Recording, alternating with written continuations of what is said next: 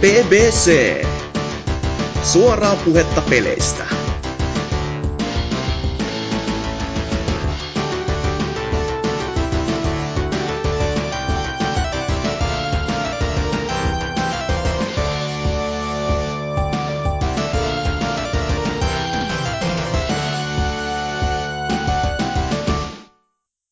Ei suinkaan Return of the Mac, vaan Return of PPC. Ja pelkästään posin kautta ei yhtään negaa tässä jaksossa sitten pojat. Eipä. Jakson numero on 278 ja mua, eli Norsukampa, hostailee ö, osittain tai puoliksi tai semisti tämän jakson. Katsellaan, miten terveys ja pää kestää. Toi toi meikäläisen kanssa täällä on vähintäänkin yhtä terve Dynkky, eli Dynis. Oikealta nimeltään Dyna. Mythics. Joo, täällä. Sitten myös Länä, eli Laiska, Laikkeri, eli oikealta nimeltään Lionhead. Elossa. Hyvä, hyvä. Hei, tota noin, pitäis PPC-jaksoa rupea duunailemaan, niin öö, mistä me aloitettais? Vaikka niistä kuulumisista, niin kuin aina tähänkin asti ollaan tehty, niin jos vaikka Lionhead kertoo omista töhöilyistään viime viikkoina. Joo, siitähän paljon riittäisikin kerrottavaa, koska syksy tulee ja kiire alkaa painaa ja paskanmäri ja syksy on yhtä vesisajetta ollut, niin menee aika lailla laakeralla levätessään kaikki nämä hommat, että nyt alkaa. Anna mä, anna, mä, anna mä arvaan ekan pelin, mitä sä oot pelannut. Mä näin Steamissa yhden uuden pelin ja mä oon niin varma, että sä oot pelannut sitä. No niin, jalkapallo pystyyn se livenä. On, se on se vitun äh, hiiri RTS. En mä Steamissa sitä kyllä pelannut, mutta oon pelannut kuitenkin, mutta... jos tarkoitat. jos uh, Tooth and Talesia. Just se. Kyllä. Mä, mä, tuli vaan Steamin etusivuille, mä katsoin se No niin, tätä voisi testaa, tätä voisi testaa sit hetkinen. Lionhead paskaa, skipataan. Katoit se Metacriticin sille, että on varmasti tyyli jotain 60 tai 70. Itse asiassa toi olikaan ihan ok arvosta, arvosanoja saanut, mutta... No, miksi, miksi tuo sitten sitä on pelannut? Niinpä. Koska, koska se on strategiapeli. Ja se mua kiinnosti ennen kaikkea, että kun se julkaistiin myös konsoleille, että kuinka hyvin se sitten toimii siinä, että että ne nyt tahtoo olla monesti aika semmoisia puolivillaisia virityksiä, mutta tuosta on tehty äärimmäisen kyllä sopiva siihenkin hommaan, kun kartat on tota, no, tai otetaan nyt alakuiset tarina. On kolme tämmöistä kansaa, jotka elää suhteellisen rauhassa keskenään, mutta koska ruokaa on vähäisen, niin ne päättää ruveta syömään sitten toisia. Eli nämä on eläimiä kaikki keskenään. Muun muassa oravat, oravat tykkää tota juo viskiä ja tota, Jäni, jäniksistäkin tulee siinä lihansyöjiä ja kaikkea muuta tällaista, koska talvi on tulossa ja ruokaa on vähän.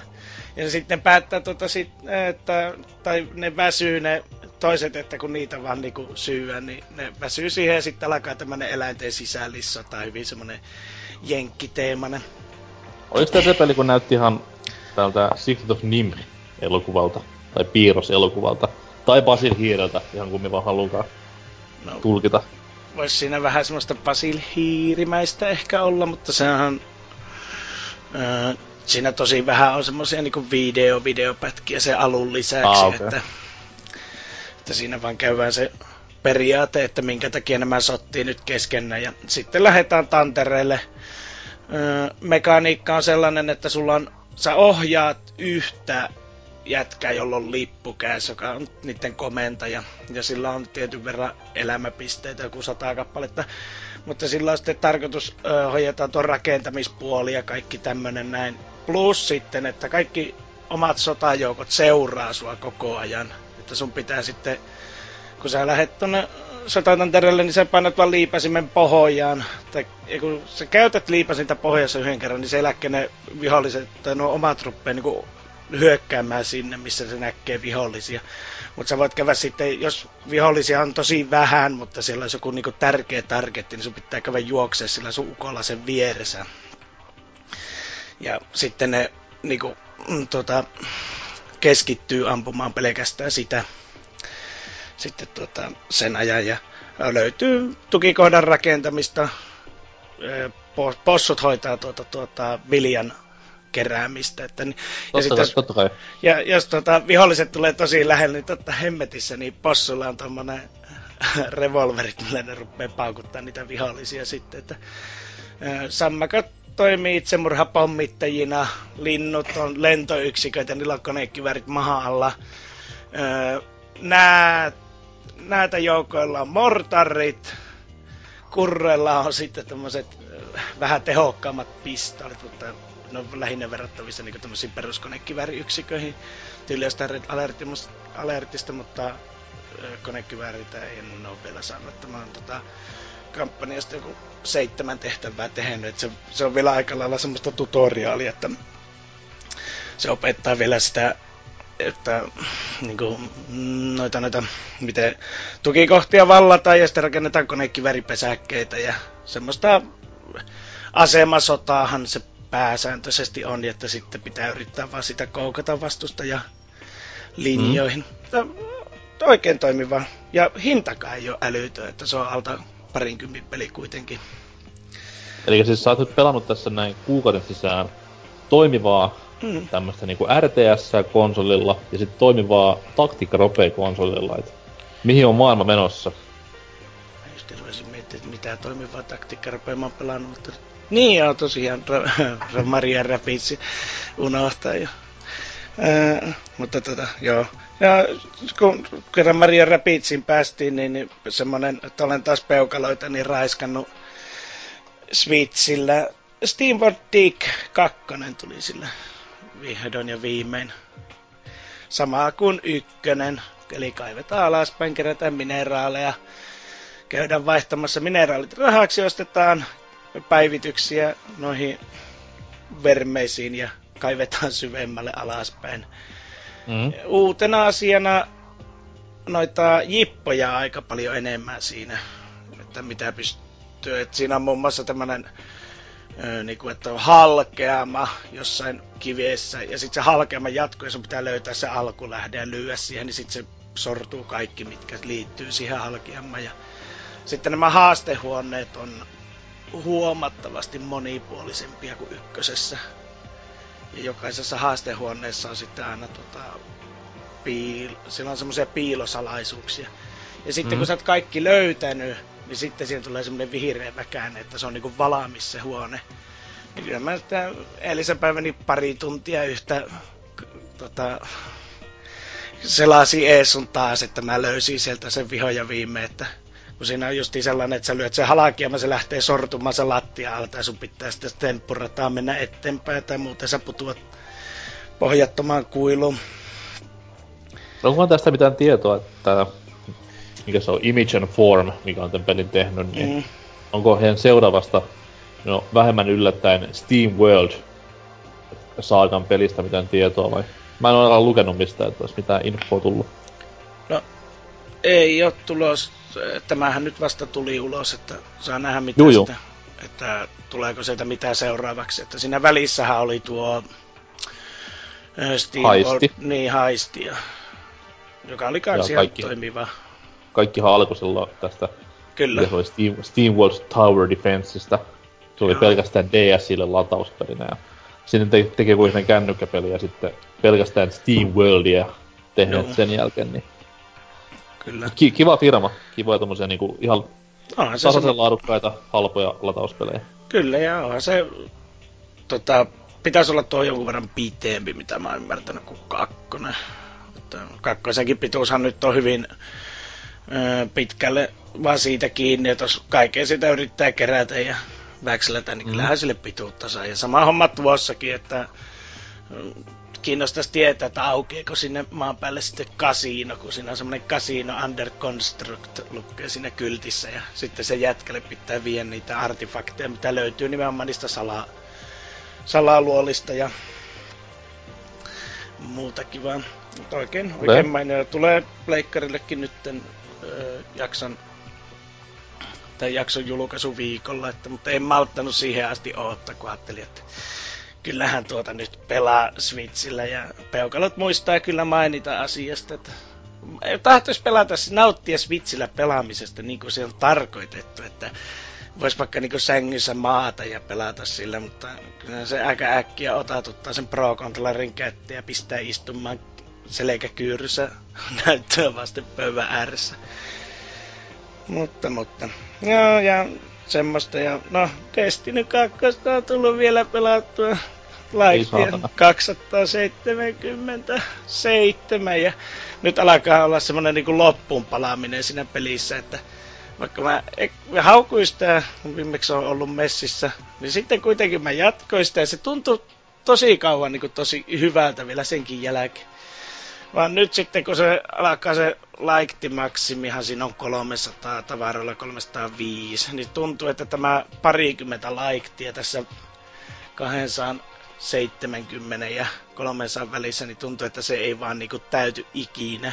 Että se vain junnaa paikalla, että yhdenkin toi, päivän... vähän, toi vähän tuntuu, että se on niinku jokaisen Destiny-pelaajan ihan niinku ykkösosasta alkaen, että haukutaan jatkuvasti peliä, mm. että se on ihan persestä ja ihmetellään kovaa, että miksi mä edes pelaan tätä, mutta silti pelitunti on semmoinen plus 300, niin ihme, no, ihme saatanan räpellys. En mä saa siihen 300 tuntia menemään millään, että on mulla joku, olisiko mulla joku 50 siihen niin, saanut. mutta katsellaan siinä jouluna uudelleen, kun rupeaa vähän lisäriä tulemaan. Ja niin, no varmaan sitä tulee sitten taas avattua, ja kyllä mä uskoisin, että varmaan nyt viikoittain tulee käyty ainakin se hemmetik surri kahtomassa, että ostamassa siltä niitä eksotikkeja. Mutta se, että niin kuin nyt teki tällä viikolla, niin mä kävin vain surrilta hakemassa semmoisen eksotikin, mitä mä en oo saanut, ja sen jälkeen sammutin peliä vaihoin toiseen, että ei oikein enää jaksa juosta, juosta niiden mosien perässä. Ja kun sinähän on silleen tehty, että sä saat raidista ne raidikamat, vaikka sä et ole itse osallistunut raidiin, kunhan sä kuulut johonkin klaaniin, joka kuitenkin suorittaa sen raidin. Niin, eli loppupeleissä menee siihen, että kaikki, kaikki muut huomat on saman. Sitten se on se yksi joku, yksi joku no, life, no life silleen hakkaamassa sitä ympäri vuorokauden. Kaikki muut vaan makaa himaa all right, taas tuli hyvä luutti, kun Jonne 88 veti siellä koko päivä, ikihatus. Onneksi konsolifinissä tota, on niin paljon tota, niitä no lifeja, että ne kantaa mua siellä. Minä vaan kerään tota, suklaat puimurista ja ne, ne saa juosta siellä yökauet sitten se olemattoman luutin perässä, mitä sitten ei tule kuitenkaan sitten, kun sehän on sidottu niihin, kun se ei ole enää sitä random lootia ollenkaan, niin periaatteessa mm. kun sä yhden kerran pelaat sen raidin läpi, niin sä oot saanut sieltä kaiken sen, mitä sieltä voi saada. Mutta on vähän sama homma kuin oma, niinku, oma Monster Hunter-pelaaminen on sitä, että mennään niinku ihan, ihan nyyppänä ja pelin alussa tämmöisten tuhansia tunteja pelanneiden sotureiden mukaan, sillä vaan, että menkää isompiin mm. monsuihin ja mä ottelen tässä niinku lähtöpistessä, pistä ohjaamia alas ja näpyttelee sormia ja sitten kun tulee ruutuun vaan, että quest cleared ja hullut lootit, niin yes. Yksi, leveys, yksi leveisenä kehittämään hahmoa semmoitti niinku satale, satalevuisten aseisiin. Niin se on oikea tapa pelata. No, tuolta tuli harrastettua itekin, kun oli jotain kaksi ja puolista laikti oli, niin sitten tuli äh, just isä, kun siellä on niitä julkisia eventtejä siellä maailmassa, että pystyy niin kuin kaikki osallistumaan, ketkä siellä justi siinä sun mm. instanssissa on online, niin tuli käytyä aina kahtemassa, että ja spider tuota, spa- syntyy uudestaan siihen paikalle. Kävin lyömässä niitä pari kertaa. Sen jälkeen hipsin pois siitä ja kohta tuli, että ne on tapettu ja kävin tuosta arkosta hakemassa luuttini pois. Ja ei muuta kuin ottamaan seuraavia idiootteja, jotka hoitaa se homma himaa, että saa ottaa sokeria. Ee, mutta, joo, että se on. Kyllä se viehätti se aikansa, mutta nyt on kuitenkin, no, no voidaan sanoa vielä muutama sana sellaisesta hemmetin pelistä, kun mä nyt vihaan näitä yli kaiken, mutta kaveri sanoi, että se on ihan hyvä tota, räiskintäpeli, niin se hemmetin Sengran Kakura vesipyssypeli. Ja musta tuntuu, että siis se varmaan olisi pelillisesti ihan ok, mutta mä, se vaan pyörii koko ajan niiden hemmetin tissien ja pikkuhousujen ympärillä. Että se on... Se on... eikö, se, eikö se ole vähän kuin Splatoon kuitenkin? Ei oo, et se on kyllä Molemmissa ihan... läis. Niin, mutta toisessa kuitenkin maalata ja yritetään. On kummassakin on ne omat taktiikkansa. Siinä mielessä mä ym, tota, ö, olin aika yllättynyt, että se on Niin, se on nopeampi kuin Lovebreakeri niin kuin pelattavuudelta. Että Lovebreaker mainostaa ihtiä, että tää on niin kuin hirveän nopea tempona ja näin poispäin. Niin lyö sen tulille, niin tota, se, on, se on melkein puolitoista kertaa nopeampaa se toiminta siinä. Ja henki lähtee paljon nopeampaa. Mutta, mutta siinä on kortteja, korttipelisysteemi saa eri skillejä ja näin poispäin. Että kyllä siinä näkee, että on siihen, se on niinku ehkä no, näitä Sengran kakuroita jonkun verran justiin kokeilu, kun niitä saa tyyli eurolla alennusmyynneistä, niin eniten tuo on niinku peli niistä kaikista muista tissillätkyttelyistä. Okay. Ja, ja, sitten niinku paras niinku justin pelillisesti. Se on, se on kyllä sit, no, se, siitä melkein 50 pitäisi ma- maksaa, niin en suosittele, mutta mulla oli siinä vähän muuta ennakkotilattavaa, niin sitten tuli PSN-kortteja ostettu ja kaveri sitä hehkutti, niin mä että no kokeillaan sitten, vaikka nyt anime aiheuttaa lähinnä syöpää ja sarvia päähän. Että sellaista, älkää ostako. Ostakaa mieluummin tuota Tales tai Steve Dick. Siinä tuli, siinä tuli viikon suositukset sitten tähän hätään. Ei sen rankakuraa, vaan jotain fiksumpaa. Ei ole mikään sen rankakura, mikä se tulikaan. No se pääsee. Anyways, onko mitään muuta vielä tähdellistä? ei, ei kurjuutta kummempaa. Selvä. Mitä sitten Dyna? No, no kuules. Ö, tota noi. Ö, Oselo tehti varmaan jo haukkuu viime jaksossa, mitä ainakin kuulin ö, tota, Miksonilta, että oli mennyt dumaamaan jo kummatkin meidät, kun pelailtiin sitä Left 4 Dead 2 sen kanssa, mutta, mutta tota... Mun piti, mun piti just sanoa silleen, että teidän Left 4 Dead pelat käsitelty jo, että niihin täytyy palata. Joo, että skipataan suosiolla se. Sen verran voin sanoa, että päälle 50 tuntia tosiaan sain pistettyä siihen, vaikka piti vaan pari versus-sessio testata pitkän, pitkän tauon jälkeen, mutta edelleen tosi hauska, hauska peli jos se oli pari kertaa 25, niin silloin se on about 50. Niin, en mä tästä ole mihinkään häipynyt koneen äärestä. Mutta tota, tämmöstä peliä ton... Mä meitin siis sanoa Humble Bundle, mutta se ei kyllä ollut siinä vissiin, vaan se oli joku tommonen ihme Bundle Stars-paketti tai joku tällainen, mutta minkä mukana tuli tällainen peli kuin Chroma Squad. Tämmönen kevyt indie taktiikkarope, mitä pelannut nyt tässä ja niin, niin, niin. Semmoista tullut nyt semmonen 12 tuntia väännettyä öö, joka päivä jonkin verran. Se on tällainen, niin kuin sanoin, hyvin, äh, hyvin kevyt, painotan sen verran, että kevyt taktiikka rope öö, tämmöisellä Power Rangers teemalla. Tai siis niinku, mikä vittu se, onko se Sentai, eli ei, ei hentai, ei hentai.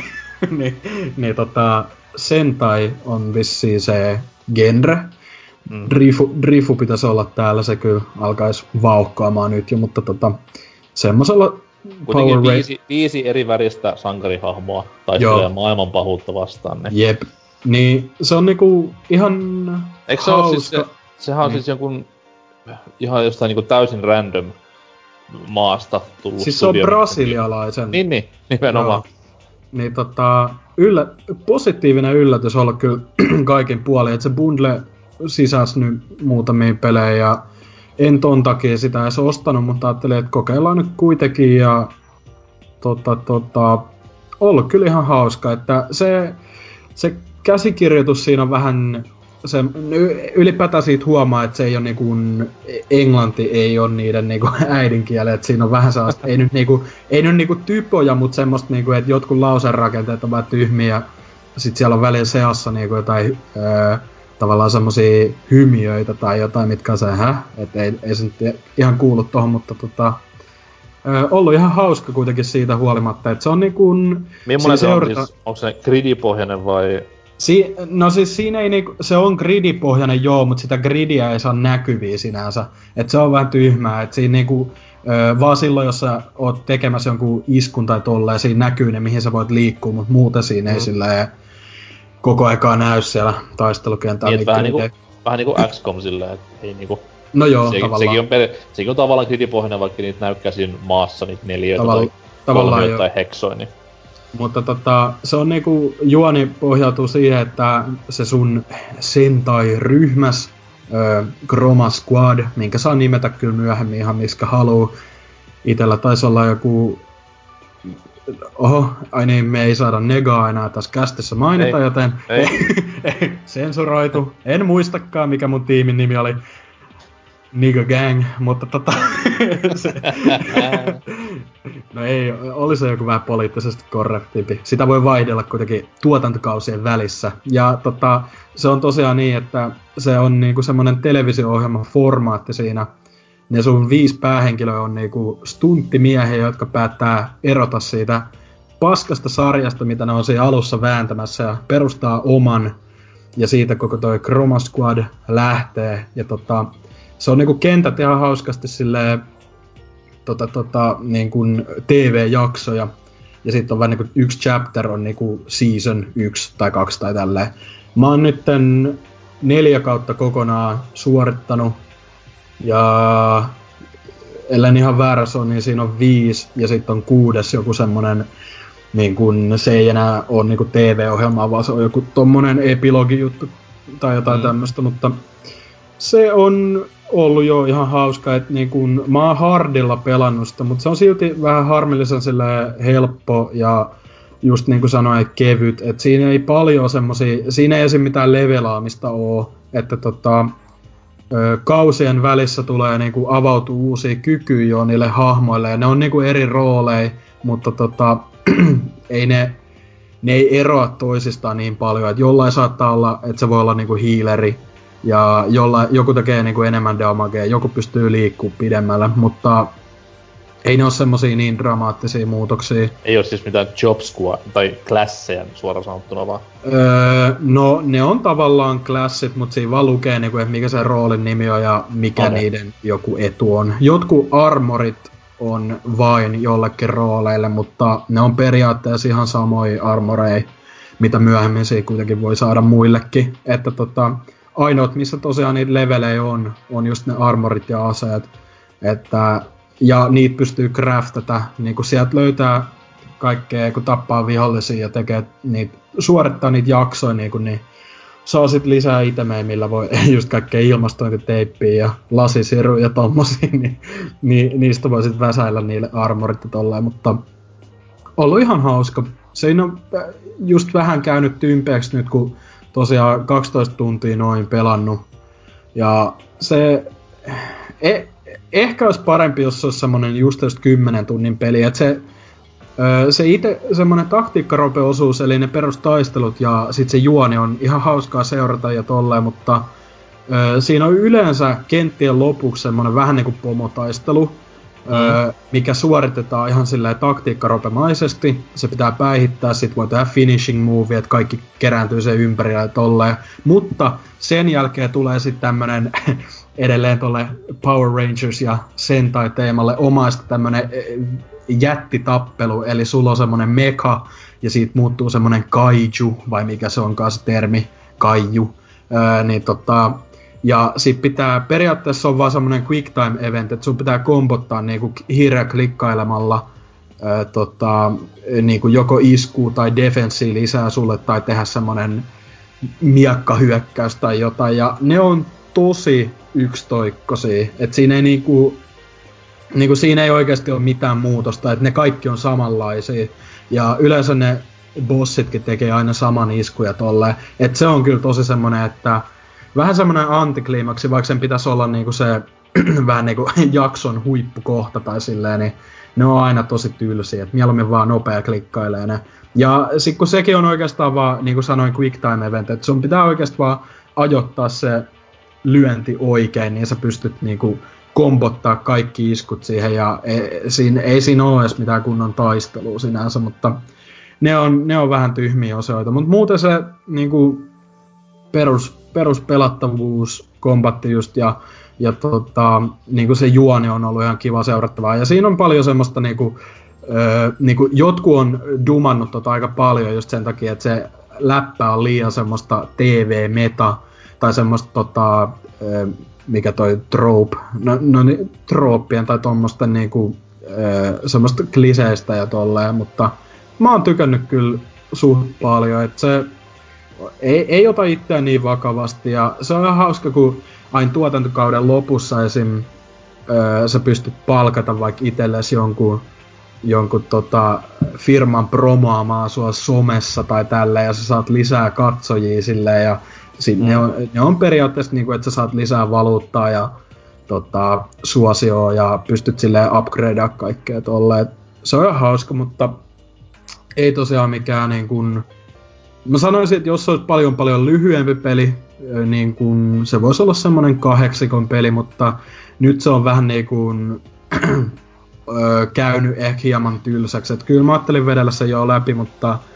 Älä, älä, nyt, älä nyt rupea negaamaan positiivista vaan. Oho, no siis kaikesta huolimatta aika hemmetin kova peli, et kyllä mä sanoisin, go, goty-materiaali, no ei. Noniin, Mut siis niinku, parempi. Et, kyllä se on silti ihan kelpo peli, semmonen seis, seiskan pelin tyyli, että siinä on niitä juttuja, mitkä on niinku vähän miinuksia, mutta mikä Mitä siinä? maksaa normaalisti? Olisiko se 15 euroa, ja se on kyllä kai... se on kai tota PS4llekin julkaistu. Mä en tiedä, onko se muilla laitteilla, mutta niin, mutta toi... pyörii, niin pyörii aika rupusillakin, koska se ei Joo, siis niin se... graafisesti mikä. Eikö se ole ihan pikseli? Se on ihan sellaista pikselimeininki. Joo. Niin, niin. Mutta tota, toi kyllä sopisi hyvin jollekin Switchille just, et en tiedä, brasilialaiset portatkaan. En mä, en mä niiden dev-tiimin nimi tiedä. Tulee, mutta... tulee joulukuuteen, niin se tulee kaikki niinku tommoset vähänkään mainetta niitten ne pikseli-indiet Switchille. Niin, Switch, Switch on uusi Vita, sillä ne tungetaan nyt sitten. Niin niin paitsi tänään pelin piti tulla Vitalle, mutta se ei koskaan tullut. Jep. Story of Vitas Life. Mutta hei, Vitasta puheen ollen. Seuraava oh peli, seuraava peli, mitä... Et, tää on nyt vähän tämmönen niinku synnin päästä suorastaan, että kyllä olen sortunut tämmöiseen anime-paskaan. Eli tota, tuli ostettu tämmönen peli kuin Danganronpa Trigger Happy Havoc, No niin. Kyllä huom- huomaa, että on mies menossa Japaniin parin vuoden päästä, että rupee nyt, rupee nyt niinku suoltamaan tuommoista paskaa suustaan. Ku- kuulijat tippu linjoilta, kaikki paitsi Hasuki ja hänen äiti, mutta tota, tosiaan tämmönen, äh, toi on niin vaikea kuvaillakin tätä, mutta siis äh, hyvin, hyvin japanilainen ja semmonen anime-tyylillä varustettu äh, murhamysteeri seikkailu, missä on paljon visual novel elementtejä sen tarkemmin mä en osaa sitä niinku kategorisoida, koska jotkut sanoo, että se on visual novel, mutta siinä on paljon paljon enemmän, niinku, siinä on oikeasti pelattavaa kyllä. Ja niinku, se on ehkä vähän semmoista, no mä en halua sanoa tönkköä, koska kaikki niinku toimi, y- yllättävän sulava se on, niinku, et ei, ei ole mitään niinku, tällä Digital Foundry tässä terve, niin ei, ei ole mitään sellaista niinku häikkää ollut framerate suhteen tai mitään, että tosi, tosi hyvin se pyörii ja se perus semmonen gameplay, että sä liikut siellä. Se on siis tämmönen koulu, missä ollaan. Ja tota, sinne on valittu niinku ympäri, ympäri Tokio, vai en muista sanotaanko se niinku suoraan Tokio, mutta kuitenkin niinku tuolla Nipponin puolella niin valittu kaikki maan parhaita ö, oma, omassa ö, harrastuksessaan tai alallaan semmoisia opiskelijoita, Mm. Ja ne on sitten...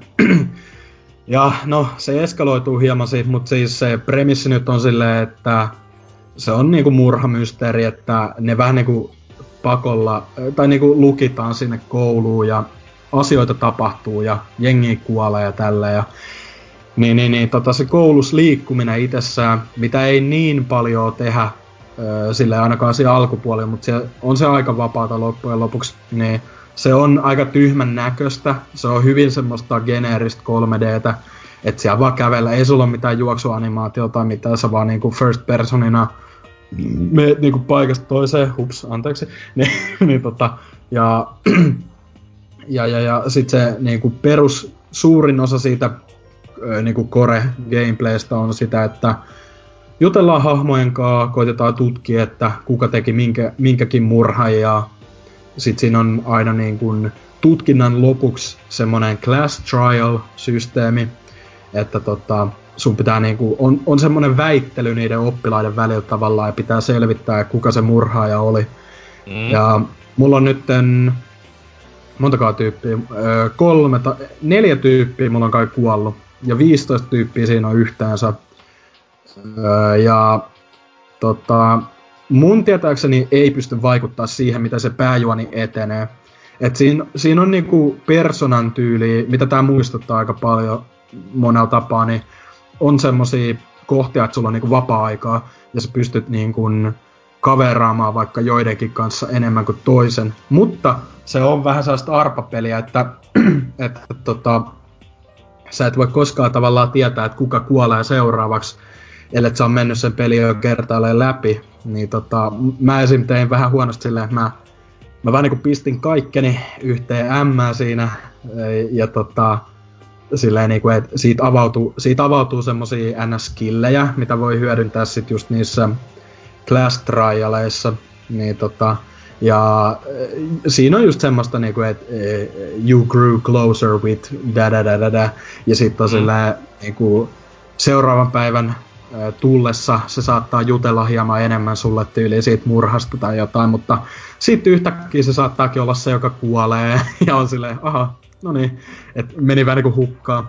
Et siinä pystyy niin, niinku... siinä, ei varmaan mitään semmoista niinku kuitenkaan niin deepia storya, että niihin kiintyisi niihin hahmoihin. Niin no i, siis mä, mäkin, mulla oli tommonen asenne niinku pari ekan tunnin ajan, että se on oikeasti tosi tosi semmonen niinku anime-tyylinen, että se on vähän luotaan työntävä siinä mielessä. Mä, mäkin olin eka vähän silleen, että tää on kyllä niin semmoista stereotyyppistä meininkiä, just toi kouluasetelma ja on just se läski fanfic kirjoittava nörtti siellä ja sitten on se goottityttö ja tämmönen paha jätkä ja tolleen. Mut sit niinku niiden muutaman ekan päivän aikana, niin kyllä ne alkaa kaikki, niinku, kaikki tykästyä silleen, ne on oikeastaan aika hauskoja hahmoja, niinku, äh, en mä nyt uskalla sanoa, että hyvin kirjoitettuja, mutta kuitenkin niinku silleen, en mä oo mitään hahmoa vielä vihannut kuitenkaan, ja on se ollut vähän silleen DM, jos joku niinku semmonen, mistä erityisesti tykkäs kuolikin siinä ja tolleen, mutta Öö, yllättävän sille mukaansa tempaava ja jännittävä ollut tähän mennessä, että en olisi kyllä ikinä uskonut. Mä tosiaan on tota, paljonko se oli, 12 euroa joku tyyppi myi tuolla Facebook-kirppiksillä, niin päätin ottaa testiin ja öö, ilmeisesti ihan ok diili. Kyllä toi Vita-versio ihan kovis hinnoissa nykyään liikkuu kaikki noi pelit, että noitahan nyt kol, kolme on julkaistu ja neljäs ilmestyy ihan, ihan vissiin tässä. Se taisi tulla jo ainakin jossain päin maailmaa. No siis Japanissahan se on tullut varmaan neljä vuotta sitten jo, mutta... Ei kyllä sitä ihan Jenkeissä mun pelattu. Ai okei. Okay. Jotkut kaverit on siellä asuvat, niin pistänyt kuvia vaan someen Joo. ja heikuttanut, että Joo, mutta siis niinku se ja, Danganronpa 3 ilmestyi nyt ihan näillä, näillä holleilla ja se yksi, on, yksi mikä on julkaistu on joku spin-offi, ja se on ihan er, erilainen peli muutenkin, se on kai joku third person tota, hack and slash tai jotain. Kuulemahan pätevä sekin, mutta, mutta, mutta joo, Danganronpa ö, kaikista ennakkoluuloista niin huolimatta ollut erittäin hyvää viihdettä, että nyt on kahdeksan tuntia, uskaltaisiko sanoa, vajaa kahdeksan tuntia takana ja tuossa tota, juuri tänään pitkän bussimatkan Laadesta Helsinkiin, niin pelailin aivan silmät, silmät ruutuun liimattuna kyllä sitä, että matka hujahti siinä sekunnissa vaan, että ollut kyllä mielenkiintoinen peli. Et ihan kiva tolle, tai niinku, et oli ehkä ihan hyvä tälleen vähän ottaa tämmönen riski ja poistua mukavuusalueelta, että ja kyllähän toi vissiin Steamistakin löytyy nykyään. Ainakin toi ensimmäinen ja se toka peli on Steamista nykyään, mutta en tiedä, onko se uusi, se uusi taisi tulla PS4 vaan. Mutta tota, en mä tiedä. Ei mun noiden lisäksi voisi sen vielä sanoa, kun XCOM tuli mainittu jossain yh- asiayhteydessä tosta, niin öö, siitäkin tuli sitä 2012 vuoden XCOMiin se Enemy Within kokeiltua, kun mä ostin tuohon 360 sen. Se, se, se, oli, se oli ihan vain kuin euron tyyli GameStopissa, niin mä ajattelin, no, testataan. Mutta siis ihan toimivalta vaikuttaa ja näin, näin edespäin, mutta kyllä toi on semmonen, että mä haluan ton PC pelata, niin mä ajattelin, että mä, mä jätän nyt, laitan jäihin sen mun läpipeluni, niin muutaman tunnin mä pelata sitä, mutta kyllä mä ajattelin, että mä ostan sitten Steamin jostain alennuksista vaan sen ja pelailen sitten. Hyvältä vaikutti kuitenkin. kyllä se kuningasversio kuitenkin on iOS-laitteella kyseisestä pelistä, no niin. että ehdottomasti jos on iPhone, iPhone 4, niin kannattaa sille. Ei, ei varmaan pyöri, mutta tota noin. Mulla on, mulla on 2011 vuoden iPod Touch, niin katsotaan löytyisikö sillä. Eiköhän. Oli mitään muuta? 2 FPS. Ei, ei mulla muuta. Okei. Okay.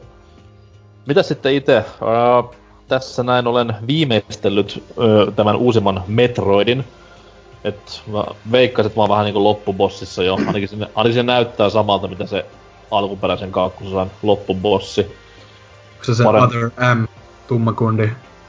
Ei, oo, ei Remember Me, Amari. Me?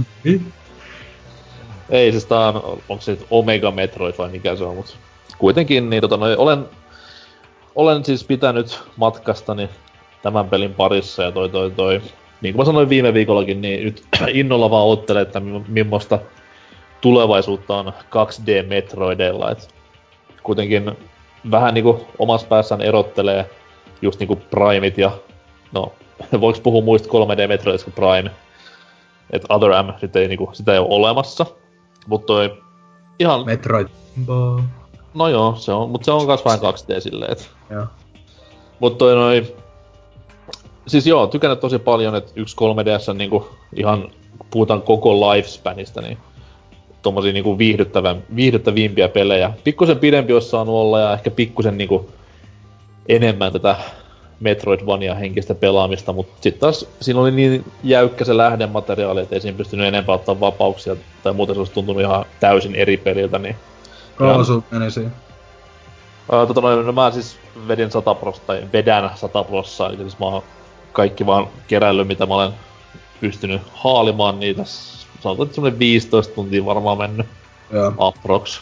3 d voi toki tarkistaa tarkan ajan, mutta en nyt tähän hätään ehdi. Mutta jotain tommoista 15-20 sillä välillä. Jos se vetää silleen niinku ihan normi läpipelulla, että ei niinku haravoi koko vittun pelimaailman läpi, niin about, about 10 vähän alle kulma menee. Et kiva, siinä, kiva siinä edelleen, edelleen vaan se jotenkin, mä en, mä en tota, tykkää siitä ulkonäöstä ollenkaan. Muuten se vaikuttaa ihan pätevältä peliltä.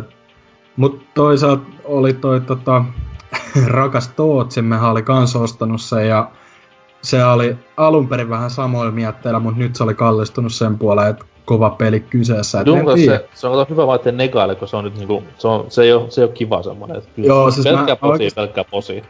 Mä oikeastaan tarkoitin vaan, että se ei ollut niin kaunis kuin odottaisin. Ei, ei mistään rumasta puhuta nyt. Joo, mullakin oli, mullakin oli siis toi hirveet tommoset pelot siitä, koska kaikki ne matsku, mitä siitä pelistä näkyy ennen kuin se julkaistiin, oli semmoista niinku liilaa ja tummaa periaatteessa pelimaailmaa. Mut Joo, ja siitä, siitä tuli ylipäätään mieleen just se Mercury-tiimi aikaisempi 3DS Castlevania silleen grafiikalta, että...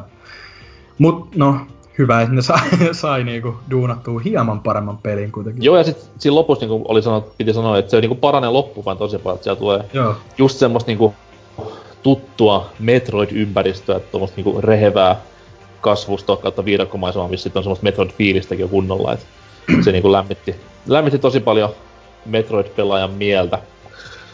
Tota noin, sit, no mä nyt varmaan teidän kahden Urpon kanssa rupea puhua mun N, äh, ei NR, kun Pessi ja NBA-pelailuista, niin te ette niistä mitään, te ette niinku taiteesta ymmärrä mitään, satana jonnet.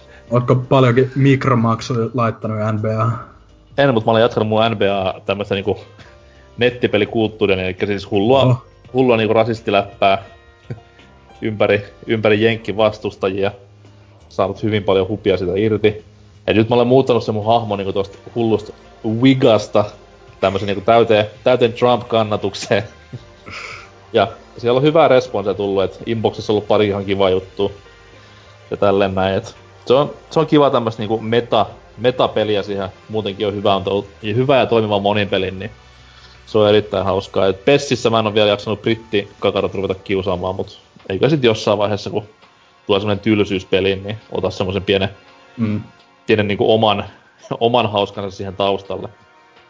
Mutta tota noin, sit mä jopa nöyrryin pelaamaan PC-llä, uskokaa tai älkää, ja ostamaan Steamista uutuuspelin, herran jumala sentä, semmonen kuin Fight and Rage. Ja toi noin, peli on siis tämmönen mä en muista mikä sen Lafkan nimi oli, mikä se oli tehnyt, mutta aika uusi porukka. Tämmönen siis niinku joku nokkela pokkela voi nimestä päätellä, niin tämmöistä Streets of Rage-tyylistä ja Final Fight-tyylistä old school beat'em upia ja erittäinkin pätevää semmoista. Et pikkusen liian niinku japsia on ulkoasu, mutta se on semmoista niinku hyvällä tavalla semmoista Neo Geo arcade japsia, sanotaan näin. Et ihan mihinkään hentai, hentai suuntaan ei mennä. Mutta erittäin pätevä ollut tähän asti ja olen, olen tykännyt varsin paljon.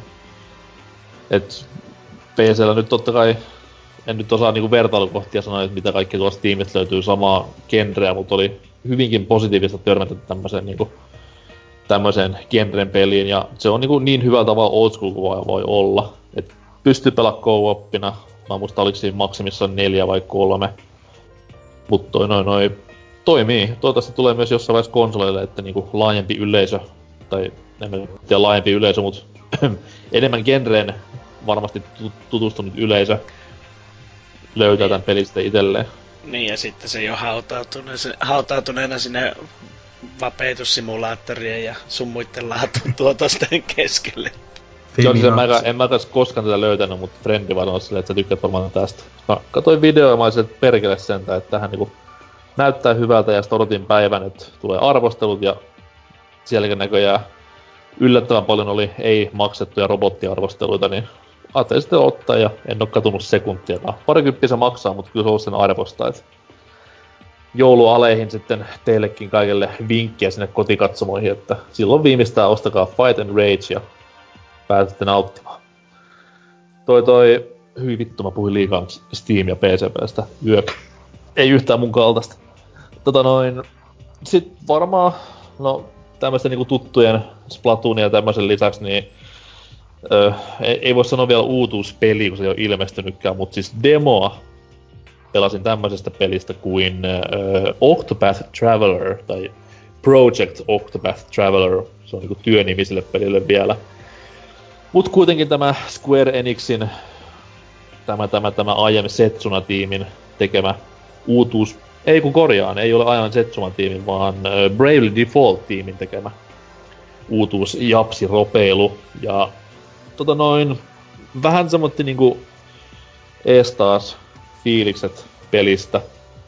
Et graafisesti meno on aika tämmöistä niinku överityyliteltyä, vähän liikaa yritystä niinku päällänsä. Ja se myös näkyy silleen, että ei se niinku, sillä ei ole semmoista niinku tyylin persoonaa sillä pelillä ollenkaan. Et se on hyvinkin karun näköinen liikkeessä, hyvinkin karun näköinen paikallaan. Ja sillä saisi niinku hieno juttu aikaa, että käyttää Unreal 4 engineen tommosen niinku old school, old school japselpe meininkiä, mut lisää sinne kaikki efektejä, missä sit taas niinku näkyy nykypäivän graafiset hommat, mut en mä oikein tiedä. Se vaan jotenkin niinku näyttää luotaan työntävältä, vois sanoa. Mulla tuli pikkasen mieleen se E3 nähty se Last Light, tota, mikä yhdisteli just tuommoista, että on niinku, vähän niinku retro, retro 2D-grafiikkaa, mutta siinä on se ö, vala, ö, mikä toi, no siis niinku valaistusefektit ja kaikki joo, joo. Niinku ihan 3Dtä. Tossa, tossa... tossa, on ihan sama juttu, että se on niinku, se on kaikki hahmospraitit, kaikki nämä näin on niinku, tai periaatteessa ei, kaikki liikkuva on niinku tuommoista old school 16-bittistä. Niin paitsi, ja jopa niinku taisteluissa ollut... on eikö tässä kuitenkin ollut ne niinku, polut, missä kuljetaan, niin ne on sellaista lättänää 3D tavallaan? Joo, joo, se semmoista satukirja niinku pop-up no joo, 3 niin. periaatteessa. Ja sit niinku taisteluissakin, jos joku on pelannut joskus näitä 16-bittisten konsoleiden Final Fantasyitä, niin muistaa varmaan sen, että se oma pelihahmo on semmoinen pikkunen, pikkunen niinku pikselinysväke siinä ruudulla. Ja sitten taas ne vastustajahahmot on niinku vähän niinku ns. realistisemmin animoituja siihen ruudulle, niin tässä oli ihan sama juttu mikä on varmaan semmonen homage sinne Square Enixin suuntaan. Mut nimenomaan just toi niinku luukki, että kaikki liikkuva on tämmöstä pientä pikseliä 16-bittistä ja kaikki paikalla oleva tämmöstä vähän tyylikkäämpää. Ja sitten kaikki tämmöiset niinku tehosteet, tyylin valaistukset, liekit, öö, kipinät, sähköt, niin ne on kaikki semmoista niinku vimotten päälle, vimotten päälle animoitua. Semmoinen mm. niinku, niin sekamelskavaa kuin miltä se kuulostaakin. Mut siis si- sitä just hain, että se, mun mielestä se Last Light oli esimerkki siitä, mi- miten toi luukki voi toimia. Toki se nyt ei ole vielä julkaistu, että ei ole sekään sata varmaan, mutta toi, toi näytti enemmän semmoiselta niin kuin mobiilipeliltä, mikä yrittäisi yhdistää ne tyylit ehkä, että et, etenkin kun si, no mä nyt en, en ole tota demoa päässyt kokeilemaan enkä haluakaan, mutta se siinä Directi trailerissa ainakin kun näkyy sitä kombattia, niin ne näytti tosi semmoisilta, niinku, että ne ei kuulu siihen peliin, kaikki ne iskuefektit ja sillä, ja siitä mä en tykännyt etenkään, mutta... Joo, joo, siis se on semmoinen vaan hassu, että niinku, miksi sä vaan teet niin vähän sillä Unreal Engine nelosella, kun sä voisit mm. tehdä niinku paljon, ei, ei sano paljon enemmän, että se niinku pääidea siinä graafisessa ilmeessä mene pois, vaan kuitenkin vähän enemmän voisi tehdä. Mutta sitten taas se, mikä siinä oli nimenomaan hyvä, oli se taistelut. Et se oli, kun Brave Defaultissa oli tämä oma hieno taistelusysteemi, missä pystyi olemaan Brave tai missä pystyi olemaan Default, hahaha. Mutta tosta oli sitten taas niinku vähän vielä siistempi jippu, että siinä oli tämmöisiä, että niinku voit riskin uhalla vetää kaksi iskua omalla vuorolla, mutta sitten et pääse aloittamaan seuraavaa vuoroa. Ja siistein juttu oli se, että jos kumpikaan teistä on pelannut semmoista peliä kuin Grandia, ja sen jatkoo siellä koskaan, niin sen taistelusysteemihan on siisten asia koskaan japsiropeissa. Ja tossa oli periaatteessa sama systeemi, että tota noin, tästä tulee hyvin vaikea, mitä mä sen selitän, mut mun hahmolla on vuoro, ja vastustajan kahdella hahmolla on vuoro. Ja ylhäällä on mittari, missä näkyy kuka iskee seuraavaksi. Niin mä voin silleen iskeä omalla iskullani, jos mä satun osumaan sen vastustajan heikkoon kohtaan. Eli tässä tapauksessa vastustajan heikko kohta tarkoittaa sitä, että lyöt sitä oikealla aseella, koska kaikilla hahmoilla on kaksi käytössä. Niin sit se mittari menee whip aivan takaisin sinne nolliin, ja se ei pääsekään aloittamaan sitä seuraavaa, tai iskemään seuraavaksi, eikä myöskään ehkä ollenkaan ensi rundilla. Ja sit kun tarpeeksi monta kertaa taktikoi hyvin, niin sä pystyt vetämään matsit silleen, että se vastustaja ei pääse kertaakaan iskemään, koska sä aina vaan lyöt sen mittarin takaisin sinne nolliin, niin se on, se on tosi kiva siinä pelissä ja tota noin, sit se peli niinku rakenne itsessäänkin on semmonen, että no niinku joku neropatti voi nimestä päätellä ja mäkin päättelin vasta sitten demon käynnistämisen jälkeen, niin Octopath on kahdeksan eri polkua ja siinä pelissä on kahdeksan eri hahmoa, joiden polut sitten jossain vaiheessa kohtaa keskenään eeppisen maailmanpelastusoperaation myötä. Ja kaikilla kahdeksalla hahmolla on myös oma niinku backstorynsa, et se alkaa silleen, että jokaisen hahmon ne backstorit käsitellään ensin ja sitten ne kaikki kohtaa jossain vaiheessa siinä pelin täysversiossa. Tuossa demossa oli kaksi hahmoa silleen niitten se alku, miksi ne nyt sanois, prologi käytiin läpi. Ja toi ihan siis pätevää dialogia, ja jos Trifu kuuntelee, niin kyllä saa myös japsi-äänet, älä huoli. Niin toi ihan pätevää dialogia, semmoista vähän niinku hyvin tehtyä juonen käännettä noinkin niinku varhaisessa vaiheessa joku demossa. Et mä en oikein tiedä, että haluan ostaa sen vai en, mutta noin, se näkee sitten milloin se tulikaan tammikuussa, niin mikä on homman nimi. Mut pidän kuitenkin katselmuksessa vielä. Et. Onko siitä tietoa, että onko se niinku eShop-peli vai ihan fyysinen julkaisu? Se on siis ihan iso, ison luokan peli, että kyllä se kuitenkin niinku varmasti tulee pituudella olemaan ihan helvetin pitkään näin eteenpäin. Ai joo. Hm. Jännä. Että, että, saa nähdä. Mutta se vaan, että niin, mä, mä en tykkää niinku katella sitä peliä ja se audiovisuaalinen puoli on niin, niin raastava. Mutta sitten taas se kaikki muu, se pelimekaniikka ja pelimekaniset hommat on semmosia, mitkä toimii. Et. No, katsella sitä tammikuussa, et en, en lyö mitään Metacritic-vetoja, koska Lionhead siellä myhäilee varmaan vieläkin vartansa, mutta tota noin. Jep. lupaan, että, lupaan, että yli 80 niin sitten on niinku aika vahvasti jo hyvin japsiropeja kuitenkaan koskaan liikaa. Kyllä on vaan putuva oh. tuo metää koko ajan alaspäin, että kohta pääset sitä Soniciakin pelaamaan. Kyllä. Tota noin, ehkä muuten kuullaan siitä Sonicista musaa tässä jaksossa vielä. koskaan, koskaan ei tiedä. Mutta toi, ei muu sit varmaan niinku sen kummempia pelattavia tässä on ollut. Että, että horisontissa ei nyt siinä mitään. Nyt olisi hyvä aika paljon pelata vähän niohia, mutta ehkä toi Pessi ja Näbäri vie hyvän aikansa tässä vielä, niin niitten parissa. Mut lupaan pelata Niohin läpi ennen kuin rupean päättämään vuoden kotuja, niin ei siitä sitten tuu mitään hirveä isoa showta. Mut joo, mulle tähän jotain muuta, niin mennään tässä näin kuuntelemaan heleää musiikkia ja sitten mennään siitä uutisia lukemaan teille rahvaille. Ja tämä kaikki tehdään totta kai posin kautta, ei negaa.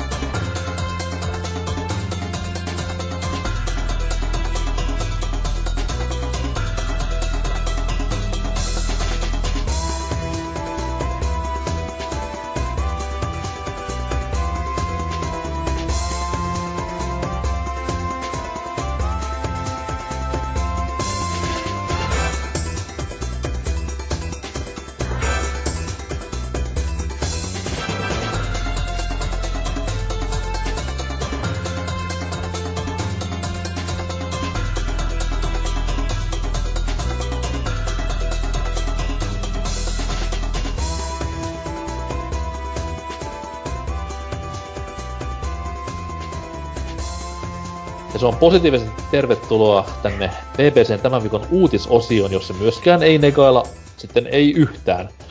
Toi toi viikolla on tapahtunut vaikka mitä muun muassa Japanin maalla. Ja tästä voi meille lisää kertoa itse Japanin kirjavaihtajamme Leon Head. Kawai. Honda. Vaku- vakuuttavaa. Mitsubishi. niin tuota, tuota, joo, eli pikkuinen roundup näiden lähinnä Sonin julkaisuja käsitelty. Ja listaa tässä nokaalla, niin, niin tota, siellähän nyt öö, suurin paljastus oli koko, tai tota, no oli Square Enixiltä tämmönen kuin Left Alive, joka pitäisi olla ö, aivan uusi ö, selviytymis toiminta-ammuskelu, joka, joka sijoittuu Dark and Gritty World, eli miten on hienoja sanoja paljon. Ja... Nyky, nykypäivään siis. Kyllä, jossa Trump ja peli, ja peli, pelin, nimestä, pelin nimestä voi päätellä sen, että on siis tämmöinen poliittinen kertomus vasemmiston noususta. Mm. Niin kuin pohja, pohja muista takas valtaan kovia nimiä toki siinä messissä, että Armored Core ohjaaja Tosi Fumi Nabeshima ja tota... Anna mennä. Hahmo, tota, malli, hahmoja tota, suunnittelemassa Metal Gear äh, jäpä nimeltä Joji Shinukawa. Metal Gear jäbä. Joo. Joo, kyllä. Sehän se on. Kyllä. Lisää, lisää. Joo, ja sitten täällä on vielä Seuraava. Mekhoja suunnittelee Taka Yuki Janas. Onko se joku, onko joku mekha tehdas, jossa Japanit se suunnittelee niitä mekhoja vai? Todennäköisesti. Ai että. Ja, kuka, kuka, kuka, kuka se peli tuottaa? Öö, öö, tuota, tuota, Final Fantasy mies? Se on se. Taisi hypätä se ohi jostain. Sitä... Ei vaan se on toi Shin- Shinji Hashimoto. Niin. No, tää nyt meni tylsästi. Mut hyvin, hyvin lausut kuitenkin loistavaa. Kyllä. Hienoa Japa- tietoutta. Kyllä, Japani oli kovaa ala-asteella.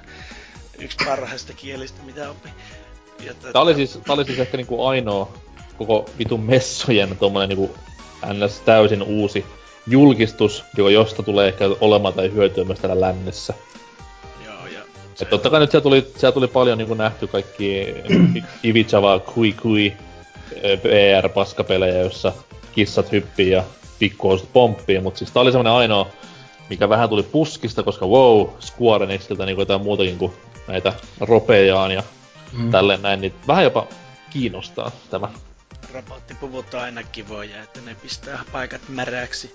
No Mhm. sitten tota, yhtenä, että Monster Hunter World sai sen julkaisupäivänsä, joka olisi tammikuun 26. Ensi. Ja mikä pahinta, niin se on perjantai.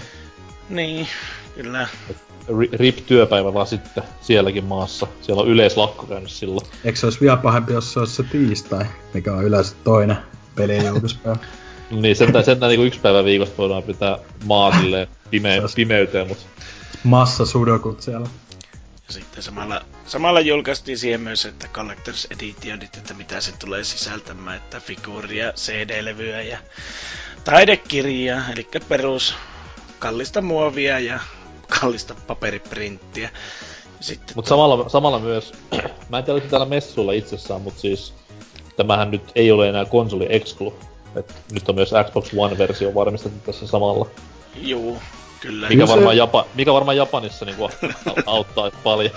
Kyllähän se oli mun mielestä jo E3-aikaa tiedossa silloin. Et vaikka sä näytät... Silloin tuli vaan PC ja Pleikkari 4, mutta toki sitten taas nykypäivän PC-pelit kaikki pyörii kuulemma Xbox Oneilla, niin... Ja. Ehkä siitäkin voidaan päätellä se, että mm. jatkossa.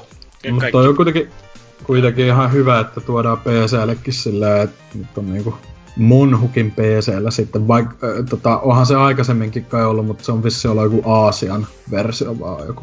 Juu, mutta mä vaan siitä on vähän pahoillani, että crossplaytä ei varmaan luvassa. No, tuskinpa. Tuskin. Voi, tosi kivaa. Voi olla kuitenkin joku, että hahmot voi siirtää pelien välillä tai jotain. En mä siis sitä nyt mulle että mä pelasin vittu PCllä peli, herra jumala sen. Niin, no joo ihan niinku vaan pelaaja kannan, mut eiköhän sillä pleikkariversiolla, joka itse on julkkaripäivänä ostan, niin jo pari pelaajaa ainakin netissä samaan aikaan. Äh, mutta tässähän on se juttu, että monethan, kun sehän menee vaikka crossplay on, onhan pleikkarilla crossplay PC kanssa, mutta sitten taas, että Xbox ei kuulu siihen litaniin, että niin, niin. Tästä kohta lisää. Kyllä. Ja mm-hmm. Shadow Colossus sai uuden trailerin, mutta se ei yeah kaikki... Oli toi vähän hienompi kuin se E3 näytetty, että tossa oli sentään hieman actionia silleen ja kyllä ne kolossit näyttää hienolta, mutta miksei vittu julkaisupäivää? Te sanoitte aikaisemmin, että ne tulee kyllä niinku alkuvuodesta 2018, ne jo, joissa ei niinku muuta kuin vuosi näytetty, mutta ei vieläkään. Älä nyt negaile, sano silleen vaan, että tehkää rauhassa, sit tulee hyvä vaan kun teette hyvin ja ilman Joo, no, kireitä. kyllä. Mä kuitenkin omistan ton PS3 HD Collectionin. Mä pelailen sitä sitten, niin... kyllä, joo, joo. No, Final Fantasy EX, eli 9. Tuli Pleikkarin neloselle. Joo, joo, 9, kyllä, ihan oikein.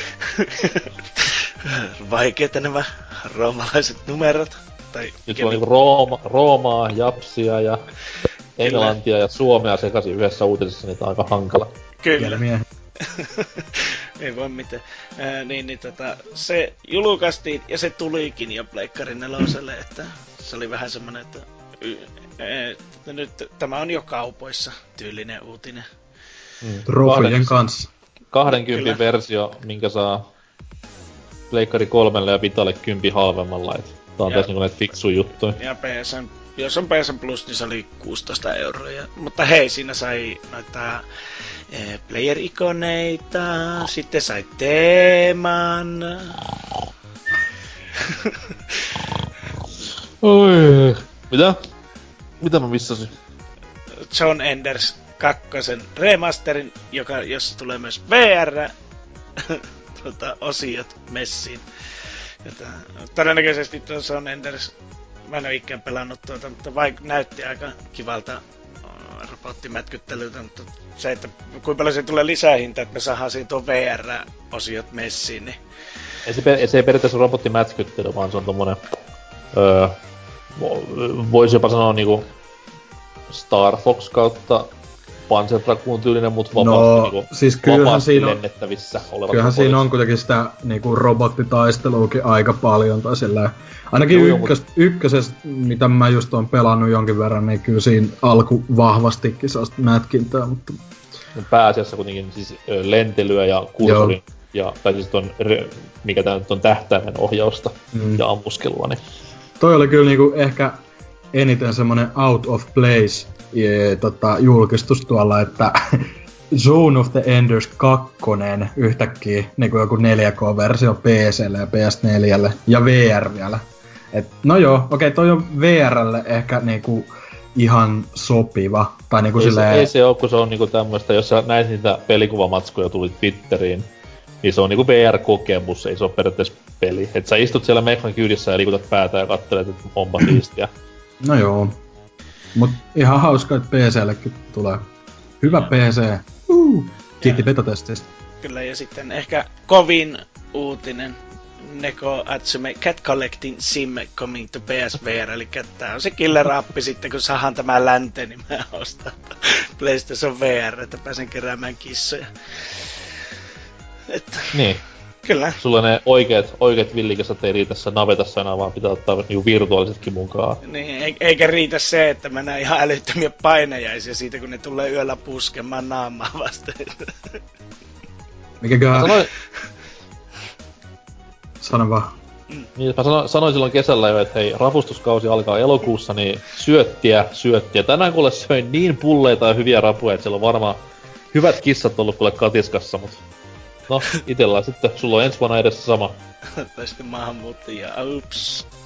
Wow! Hei, ei negalla, hei, hei, hei, ei, ei negalla. Ravut on hyviä ja jos ne vaan syö, niin se on ihan sama miten syö. Oli sitten maahanmuuttajia tai kissoja. Kyllä, tärkeää, että liha on maukasta ja sitä on paljon. Niin, ja, ja ravut saa ruokaa, ei, ei ravut saa sulla nälkää.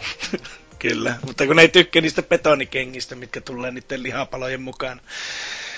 Joo, että siinäpä ne suurimmat ö, uutiset oli TGSstä, että paskat messut. Toivottavasti kukaan ei käynyt, paitsi Temaa kappamasta ihme käsipeliä. To, toivottavasti kukaan käynyt esittelemässä peliään. Hyi, kuulostapa likaiselta. Mut joo, terkkuja PPCn linjoillakin olleelle Temalle, joka siellä oli esittelemässä Grab the Bottle-peliään, joka nyt on vihdoin viime myös mobiilille saatavilla. Ja kande ostaa, se toimii mobiililla paljon paremmin kuin tuossa noin tietsikalla. Molemmilla se on toki hyvä, mutta itse tykkään enemmän tästä mobiilimallista, kun peli soveltuu tuommoiseen mobiilipelaamiseen paljon paremmin, niin käykähän lattailee ja tolleen noin. Ei sieltä koskaan temaa enää peliä tee, koska Sake vie miehen tässä Japanin reissulla ja ties missä sitten löytäkää itsensä ensi viikolla. Miten sitten toi Dynan uutinen? Joo, no meikällä on tämmönen jo pari viikkoa vanha, mutta ei ole vielä käsitelty kuitenkaan, niin käydään nyt kuitenkin läpi. Niin tämmönen uutinen, että Resident Evil 7 seuraava DLC, Hetkinen. kummatkin. Hmm? Eikö sulla olekaan niinku Oddworld-aiheesta uutista, koska nyt tuli tuossa noin nauhoituksista eilen niin Oddworld-aiheinen pressitilaisuus. Mitä silloin tapahtunut?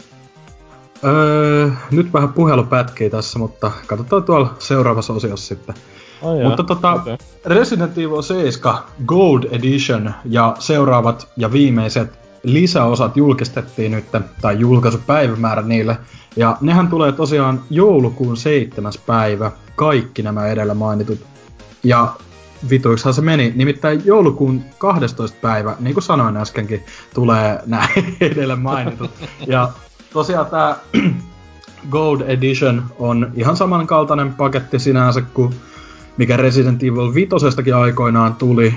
Öö, aika myöhään itse asiassa, tuli joku kaksi vuotta melkein sen jälkeen tai tai. Mutta tota, tosiaan tulee sisältämään kaiken tähän mennessä ö, tai siihen mennessä julkaistun lisäsisällön. Toki ö, taisi olla niin, että ne vikat lisärit tulee ihan koodilla, että ei ole levyllä, joka on harmi, mutta nämä lisäosat, mitkä nyt siinä, siinä päivänä ilmestyy, on tosiaan tämä pitkään jo ilmais, ilmainen tota, li, äh, lisäri, joka liittyy tuohon Chris Redfieldiin, niin sitä on lupailtu jo pitkään, tota, piti tulla keväällä, sitten se myöhästyi ja nyt vihdoin saatu julkaisupäivämäärä ja se on tosiaan tämä Not a Hero nimeä kantava lisäri. Ja siinä pelataan tosiaan Chris Redfieldillä ja se sijoittuu pääpelin ö, tapahtumien jälkeen tyyliin ihan just siihen niinku, tavallaan jatkaa suoraan, mihin jäätiikin.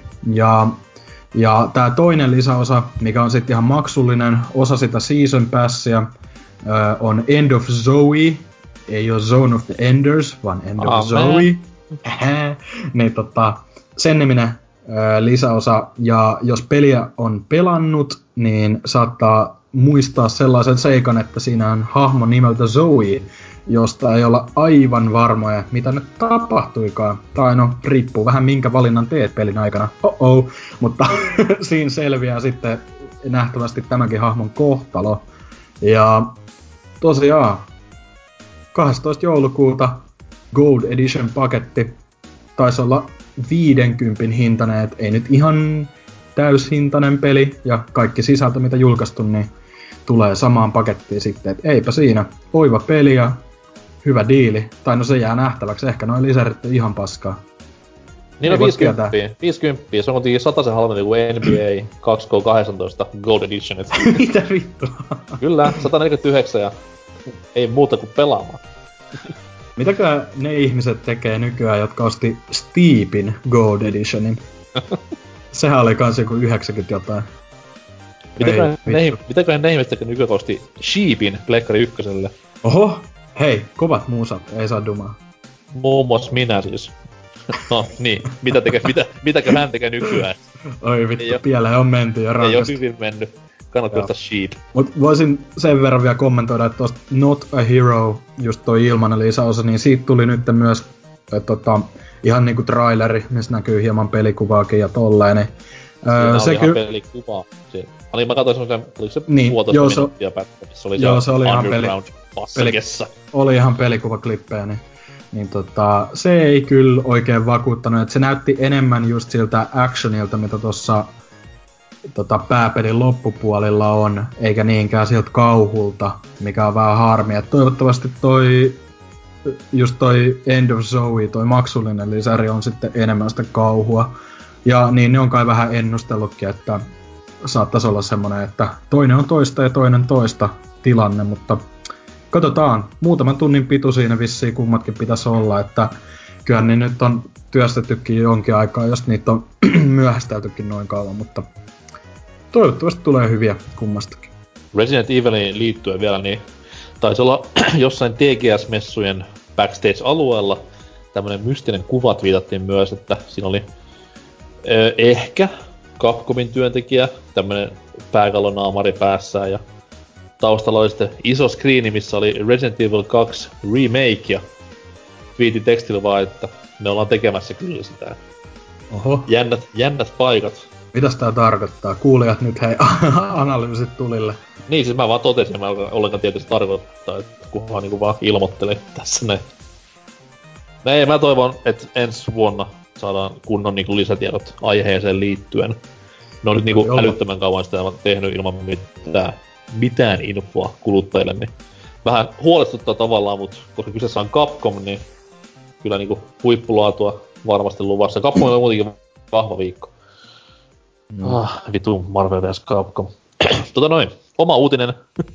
Se on, koskee lempipelini Minecraftia, uskokaa tai älkää. Minecraft, lempparipelini. Ja toi...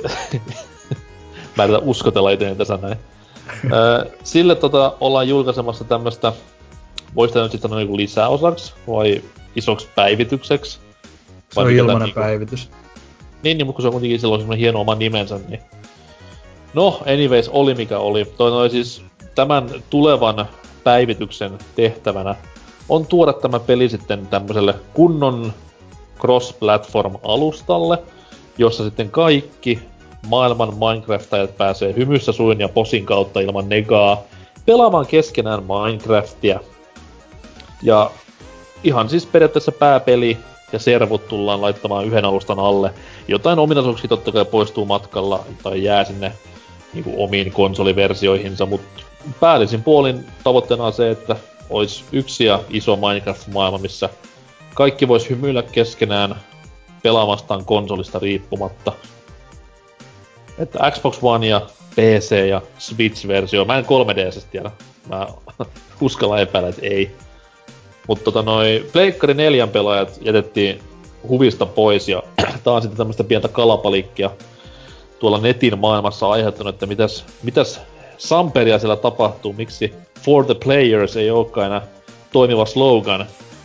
Ja toi toi, vähän sitä ollaan puhuttu, että onko se niinku Sonin Sonin tyhmyyttä vai onko se vaan niinku teknisistä jutusta kiinni ja no, varmaan saadaan sitten selviä totuus, kun Jimmy Hoffman ruumis löytyy ja JFK murhaa ja nostaa käden pystyyn, niin sitä ennen voidaan vaan spekuloida ja arvutella ja konsolisotia ympäri nettiä, mutta kuitenkin omasta mielestä niin en kiva harva, vaikka nyt en välitäkään vittuakaan Minecraftista, posi posi, niin toi silti niin on kiva, että joku ottaa sen joku tämmönen iso taho ottaa sen ensiaskelen tämmöiseen niinku täyteen crossplay-kokemukseen.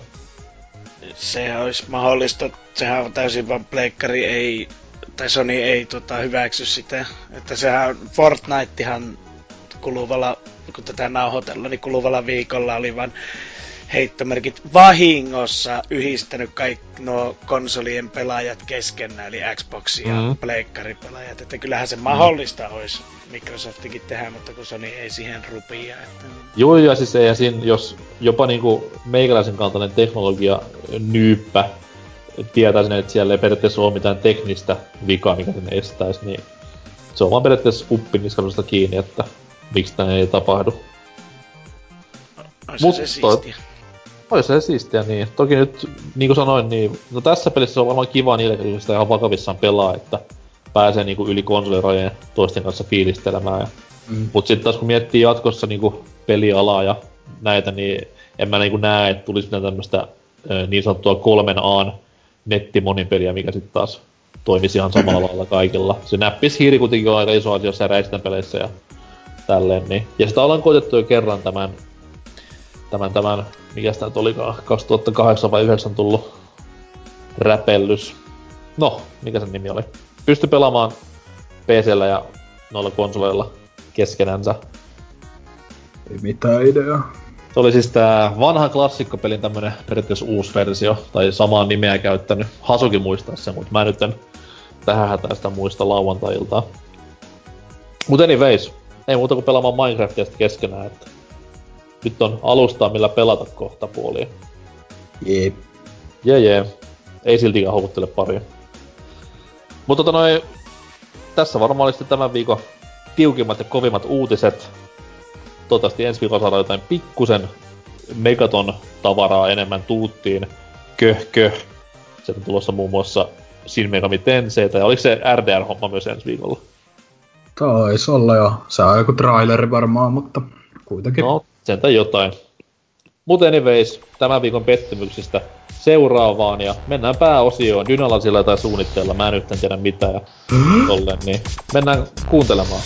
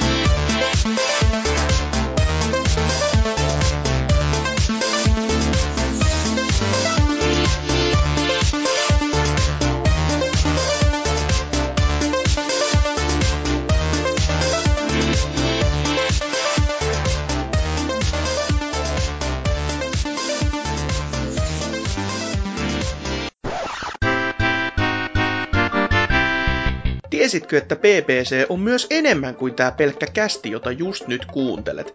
Mene osoitteeseen pelaajapodcast.fi ja löydät vaikka mitä jännää lisämatskua niin videoiden kuin myös tekstien muodossa.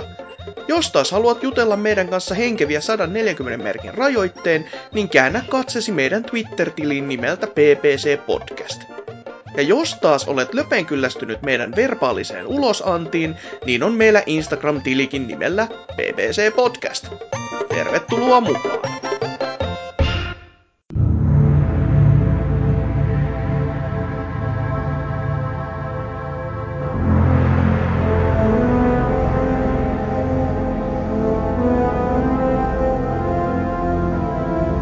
This is Rupture Farms. They say it's the biggest meat processing plant on Oddworld. I used to work here. Well, I was really a slave, like all the others. Ah, siinä oli ihana Aben ääni, eikä moni tunnista sen aika legendaarinen intro kuitenkin. Ja tosiaan, sehän tarkoittaa vain ja ainoastaan sitä, että kyllä, vuodesta 2000, 2012 kansan äh, vaatima, ja tässä äh, tota, kontekstissa kansa on siis Miksonin Mutsia Hakala Eksä, mutta siitä huolimatta äh, vaatima Oddworld-jakso on nyt vihdoin eetterissä ja alkaa... Kela, Kela mitä kaikki tässä välissä on tapahtunut, niin kuin, että Nintendo yksi kokonainen konsoli sukupolvi oli ja meni. BBC lopetti negailun tässä välissä. Ja... niin joo, se on, siitä, on, siitä on kaksi tuntia aikaa. Muutoksien, muutosten tuulia, kyllä. Mutta paljon, tota... paljon tapahtui pelialalla kuin tässä välissä, että nyt on vihdoin. Oh, ja ei, ole, ei ole niinku Oddworld-jakso, vaan tää on osio. Kaikki kulminoituu tähän. Tämän jälkeen ei pelialaa edes ole enää, mutta tota, tosiaan, ja eli fiksuimmat saatto kuulla minuutti sitten, kun sanoin, että Oddworld on pääaiheena, että se on tosiaan pääaiheena vihdoin ja viimein, ja ö, mikäs parempi ajankohta kuin nyt pitää tämä osio, koska Apes Odyssey on täyttänyt 20 vuotta, ja sen kunniaksi myös saatiin vihdoin kuulla tästä Apes Exoduksen remakeista eli Oddworld Soulstormista hieman enemmän tietoa tuolla brittien EGX-pelitapahtumassa. Ja, mutta käsitellään se ihan viimeiseksi, että nyt tota, vedetäänhän tämmönen historiikki mahdollisimman ripeästi kuitenkin, että koitan olla takertumatta mihinkään älyttömiin lore-nippelitietoihin tai tämmöisiin, mutta pohjustetaan nyt sen verran kuitenkin, että Oddworld hän on tosiaan Oddworld Inhabitantsin, eli ö, 94 ö, vuonna perustetun pelifirman ö, tota, pelisarja, ja sen takana on Sherry McKenna ja Lauren Lanning, a.k.a. Lannis. Voin kutsua sitä siksi, löytyy ihan Facebook-kaverilistasta, hyvää pataa ollaan. Tosiaan, eli 94 perustettu, vaikka 92 Lauren alkoi jo hahmottelemaan näitä pelin tarinaa ynnä muuta. Mutta tota, vihdoin syyskuussa 97 saatiin se ensimmäinen ja meikän suosikki ja varmaan aika monenkin se lemppari niistä, eli tämä Abes Odyssey vihdoin ilmoille. Ja sehän julkaistiin tosiaan Pleikka ykköselle sekä PClle ja tota, Jaguar-versio oli tekeillä muistaakseni, mutta si- siitä ei tosiaan sitten tainnut tullakaan mitään, mutta tosiaan siinähän seurataan tätä symppistä Eibiä, joka tunnettiin tähän ensimmäinen nippelitieto, johon juuri sanoin, että menis, mutta tunnettiin myös Aboman sekä Monkfish nimillä peliä kehittäessä.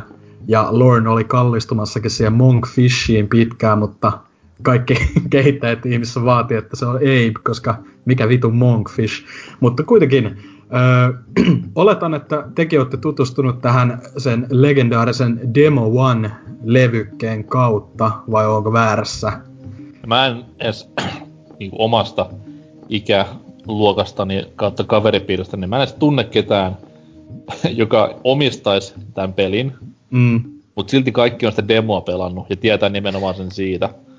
Et totta kai niin varmaan nyt moni sen omistaja itsekin kuulun tähän kastiin, että vasta vuosia vuosia myöhemmin niin pelasin pelin täysversion läpi. Et demon kautta se oli tuttu ihan tänne PS2-ajoille ja sitten mä sen jossain tyyliin viihdepysäkillä näin johonkin ihan törkeä halpaa hintaa. Ja oli mm. sitten, että hetkinen se, tää on niinku, tää on tämä, mitä ollaan vuosikaudet fiilistelty sen yhden vitun, kuinka se demo kestikään. Oli se vartin.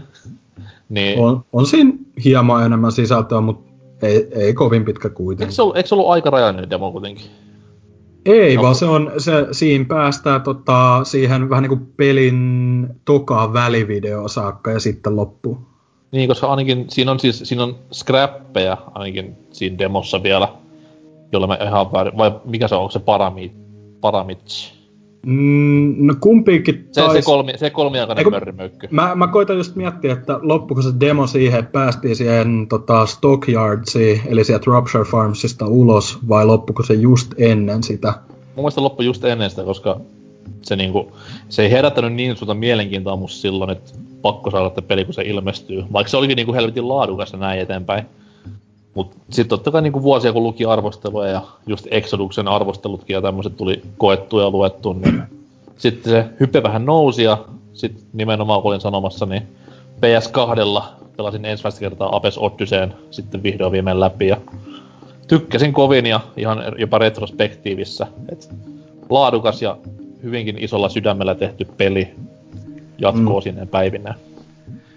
Mutta to, Joo, niin, sano Niin, niin tota, joo, demolevyllä kyllä tuli peliin tutustuttua, mutta koska en koskaan ole omistanut ensimmäistä kahta pleikkaria, niin, niin komputerit kaikille oli muun muassa PC-versio demo aikana. Tota,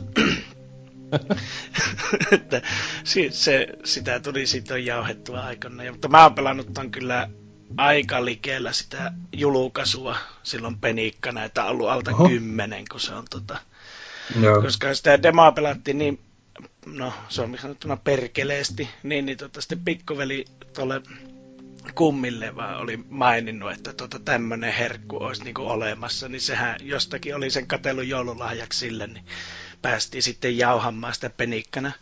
Eli sulla on siis Big Box Oddworld jossain himossa. No se on kyllä maailman tuuleton syönyt se jo monta kertaa, että tuota, niin, kuten on syönyt myös leissurisuit lärry, semmoisen Big Boxit ja kaikki, mutta tuota, ei sitä, ei sitä pentuna silloin tajunnut, että kun nämä älyäs pistää talteen, niin jonain päivänä näillä voisi vaikka saada rahaa. Mutta iso kysymys kuuluu, että milloin siis Dyna, joka on nyt 13-vuotias, niin miten ihmeessä sä niinku fanitat Oddworldia, vaikka eka peli ilmestyi silloin, kun olet kolmevuotias? No siis mä oon, mä oon tota, tosiaan olin alle vuoden vanha, kun peli ilmestyi, mutta äh, on kuitenkin... Busted. Ka- 2001 tai 2 mä oon ensimmäisen kerran pelannut tota, kun Fajalla oli Pleikka 1 just toi demo, ja niin kuin se tykkäsi siitä ja sitä kautta sitten tuli ostettua niin kuin se koko pelikin. Ja muistan just, kun meillä ei ollut muistikorttia Pleikka ykköseen, niin tota, tuli pelaatua se tavallaan yhdellä istum, yhdeltä istumalta läpi ja seurasin siinä oikein innoissaan. Ja, öö, tykkäsin aina vaan jotenkin siitä Abe-hahmosta, vaikka se oli eka, siis niinku, mä oon huomannut, että monet on tätä just sanonut, niinku, kun netistä lueskellut, että monen mielestä Abe on tosi pelottava tai silleen, mutta musta tuntuu, että se on ehkä enemmän just se, että se öö, just kaikki se e, pelin intro ja tolleen, siinä on semmoinen tosi niin kuin, semmoinen just ambient musa meininki ja sitten se niin kuin eka hello on vähän semmoinen wow, kukas tää on, mutta anyways, tykästyin hahmoon, tykästyin peliin ja tota, sitä myötä sitten niin kuin, alkanut fanittamaankin sitä ja ää, monesti, monesti, monesti, kuinka monta kertaa olisin uskaltaisin sanoa, että mennyt pelin läpi, koska mä omistan sen niin kuin ihan fyysisenä Pleikka ykkösellä, Big Boxin PCllä, Steamissa, PS Toresta ostettuna. Aika lailla kaikki, mitä siitä on ne julkaisut. Niin tota, kyllä se on vähintäänkin kerran kaksi tullut jokaisella alustalla mentyy läpi ainakin, että kyllä, kyllä tullut tutuksi vuosien varrella ja niin kuin, se mihin siinä ylipäätään jotenkin tykästy on se semmoinen niin kuin, just se semmoinen, no niin kuin nimi kertoo, Odd World, hyvin kumma maailma, paljon erilaisia om, omituisia olentoja, ja, mutta tota, kuitenkin semmoinen suht realistinen fiilis siinä on, että se on vähän niin kuin sellainen alien planeetta, eikä niinkään semmoinen mikään Final Fantasy-meininki tai skifi suoraan, että se on enemmän just semmoinen niin kuin luonnollinen tuntu siinä on kuitenkin, ja olennot on niin kuin mielenkiintoisen näköisiä ja kaikkea. Että... Siinä varmaan paljon tekee se siihen, että se on niin kuin luonnollisen tuntuneet. Mm. Se on niin, niin, niin hyvin tehty se taustamaailma ja lore Kyllä. periaatteessa. Että... Ja, ja siis ylipäätään tota, kun tuolla Sherry McKennalla sekä Lorne Lanningilla oli kummallakin taustaa ennen tota, muistaakseni niin kuin elokuva-alalla ja sitten noilla tota, pääta, ö, tota, taidesuunnittelijoilta, jotka ton taiteen ho, hoi, hoiti tuohon peliin, kun ne kaikki taustat on niinku käsin piirrettyjä periaatteessa ja renderöity, niin tota, ö, nekin on muistaakseni ollut niinku tehnyt eka jotain tuommoista hommaa, että ollut hieman sellaista kokemusta sieltä kantilta ja sen takia ylipäätään mun mielestä ne välivideotkin tuossa on yllättävän hyvin niinku kestänyt aikaa. Onhan ne niinku niistä huomaa, että siinä on saasta kympelöä 3D-mallia tälleen, mutta siis kyllä se CD, niinku... CD-ROM-tasosta Kyllä, mutta siis kuitenkin niinku näyttää aika hyvältä jo, jossain mielin ja niin kuin, ylipäätään se tarinan kerronta tuossa on mun mielestä tosi hyvä, että kun siinähän se just pelataan tällä Eibillä, joka on niin kuin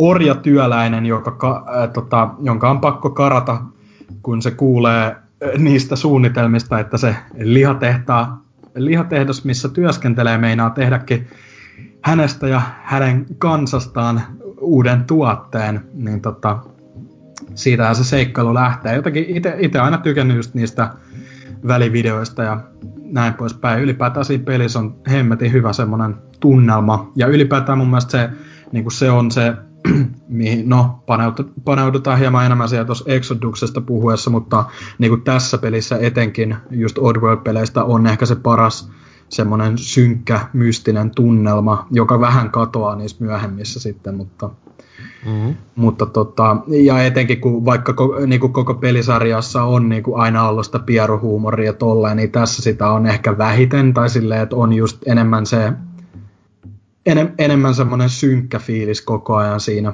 mutta tota, upean näköinen peli just sen piirretyn 2D-grafiikan takia, tai siis sen renderöidyn, renderöidyn grafiikan takia, ja, ja tota, hahmot on mukavia, ja niinku, mua jotenkin aina huvittaa, sen, niinku, huvittaa se, että Lauren Lanning hän on itse tehnyt kaikki nämä hahmojen äänet tässä, eli kaikki ne Mudokonien tervehdykset ja Slig, eli nämä viholliset ja tälleen. Ja sitten se pääpahis, eli se Moluk the Glukkon, ja Glukkonhan on tämä rotu, niin, niin tota, senkin ö, tota, ärähdykset ja kaikki, niin sama, saman miehen suusta.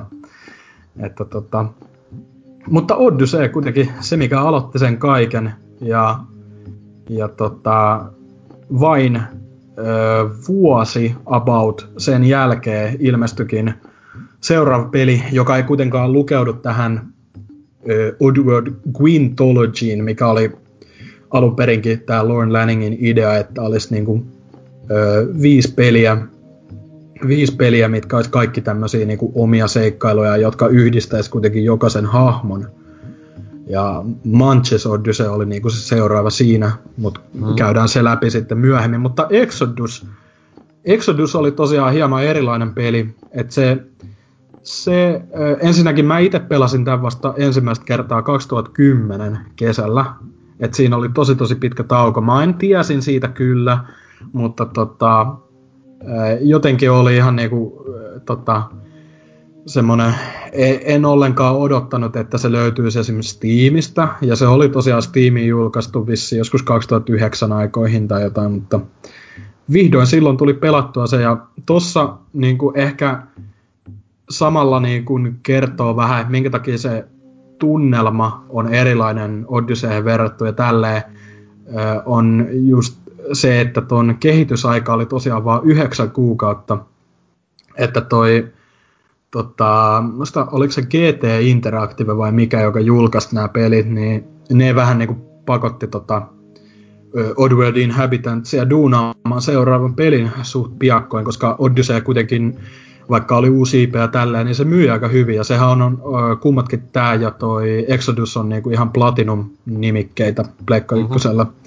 Niin tota, toi Exodus on tosiaan tunnelmaltaan tai silleen niin kuin ylipäätään tarinalta ehkä vähän kepeämpi, vaikka siinäkin on, niin kuin, jos miettii, niin se tarina, tai siis ne, se keskeinen teema, että Mudokonien luista tehdään sitä Soulstorm Brewta, eli tätä juomaa, mitä ne juo siellä niin tota, se on tosi tosi synkkä, mutta kuitenkin siinä on paljon paljon enemmän just sitä pieruhuumoria ja tämmöistä ja niinku, ää, yli, ylipäätään semmoinen, vaikka se on niinku edelleen tavallaan synkkä, niin ää, Odyssey oli paljon paljon synkempi ainakin mun mielestä, mutta milloin te olette ekan kerran tota Exodusta pelannut sitten?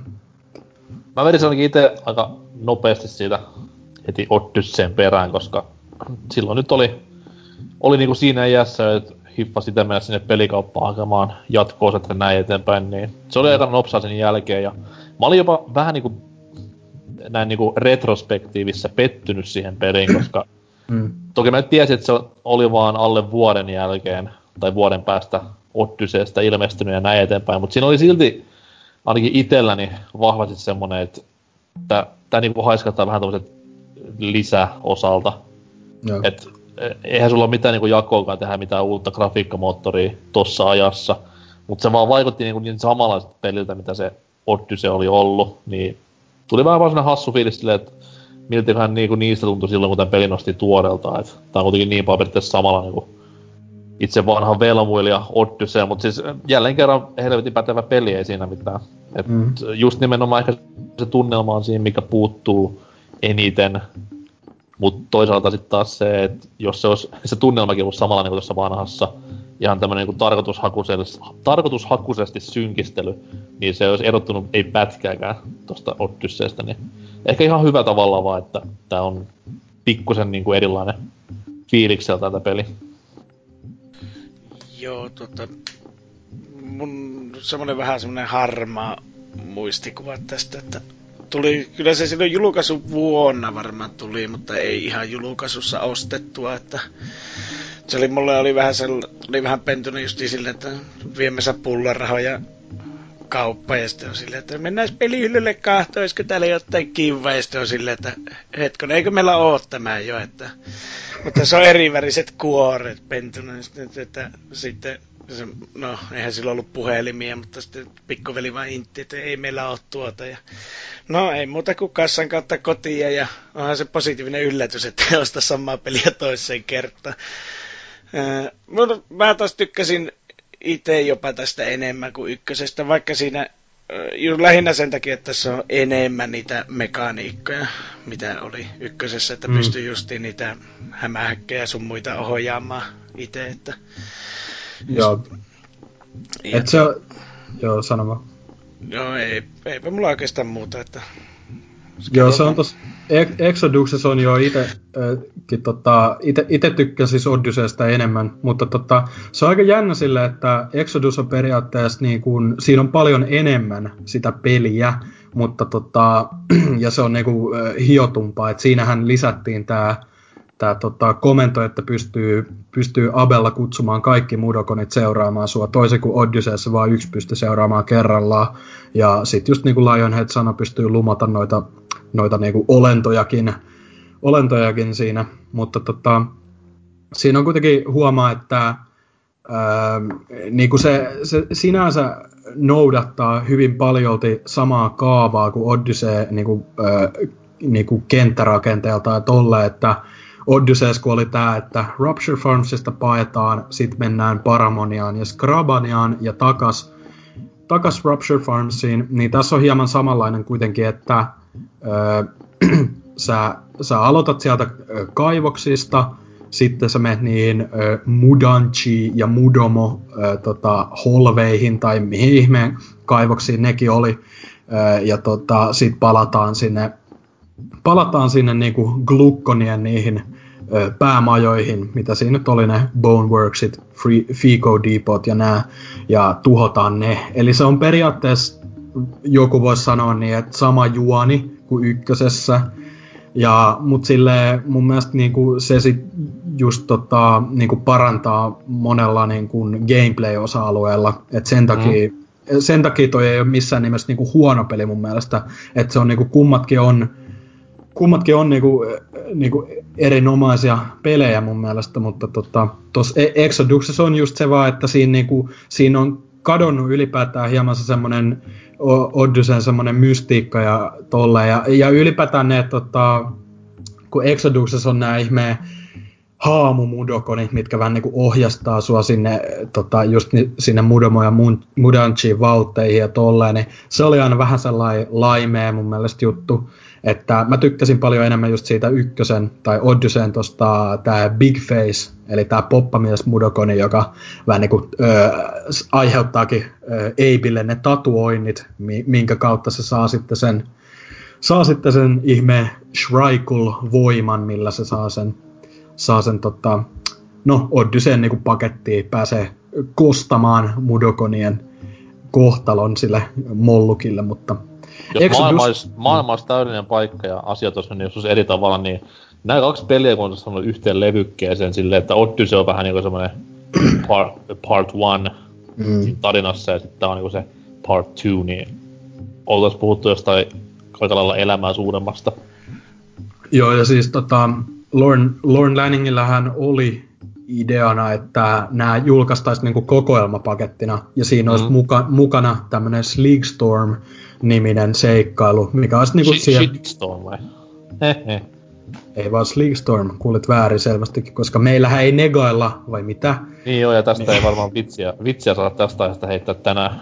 Ei vitsejä, jos ne on negavitsejä, mutta tota, tämä Sleekstorm olisi niin kuin keskittynyt tämmöiseen Albino Sligiin, joka olisi vähän niin kuin auttanut mahdollisesti Abea siinä seikkailussa, mutta tämä projekti aika nopeasti sitten laitettiin jäihin, vaikka sitä ei virallisesti ole peruttukaan, mutta koska sitten kokoelmapakettia ei sitten tullutkaan, mutta Exodus kuitenkin kaikesta huolimatta, vaikka siinä on niinku, äh, Lorne, Lornehan on itsekin sanonut, että se on vähän niinku twice the game, but half the heart.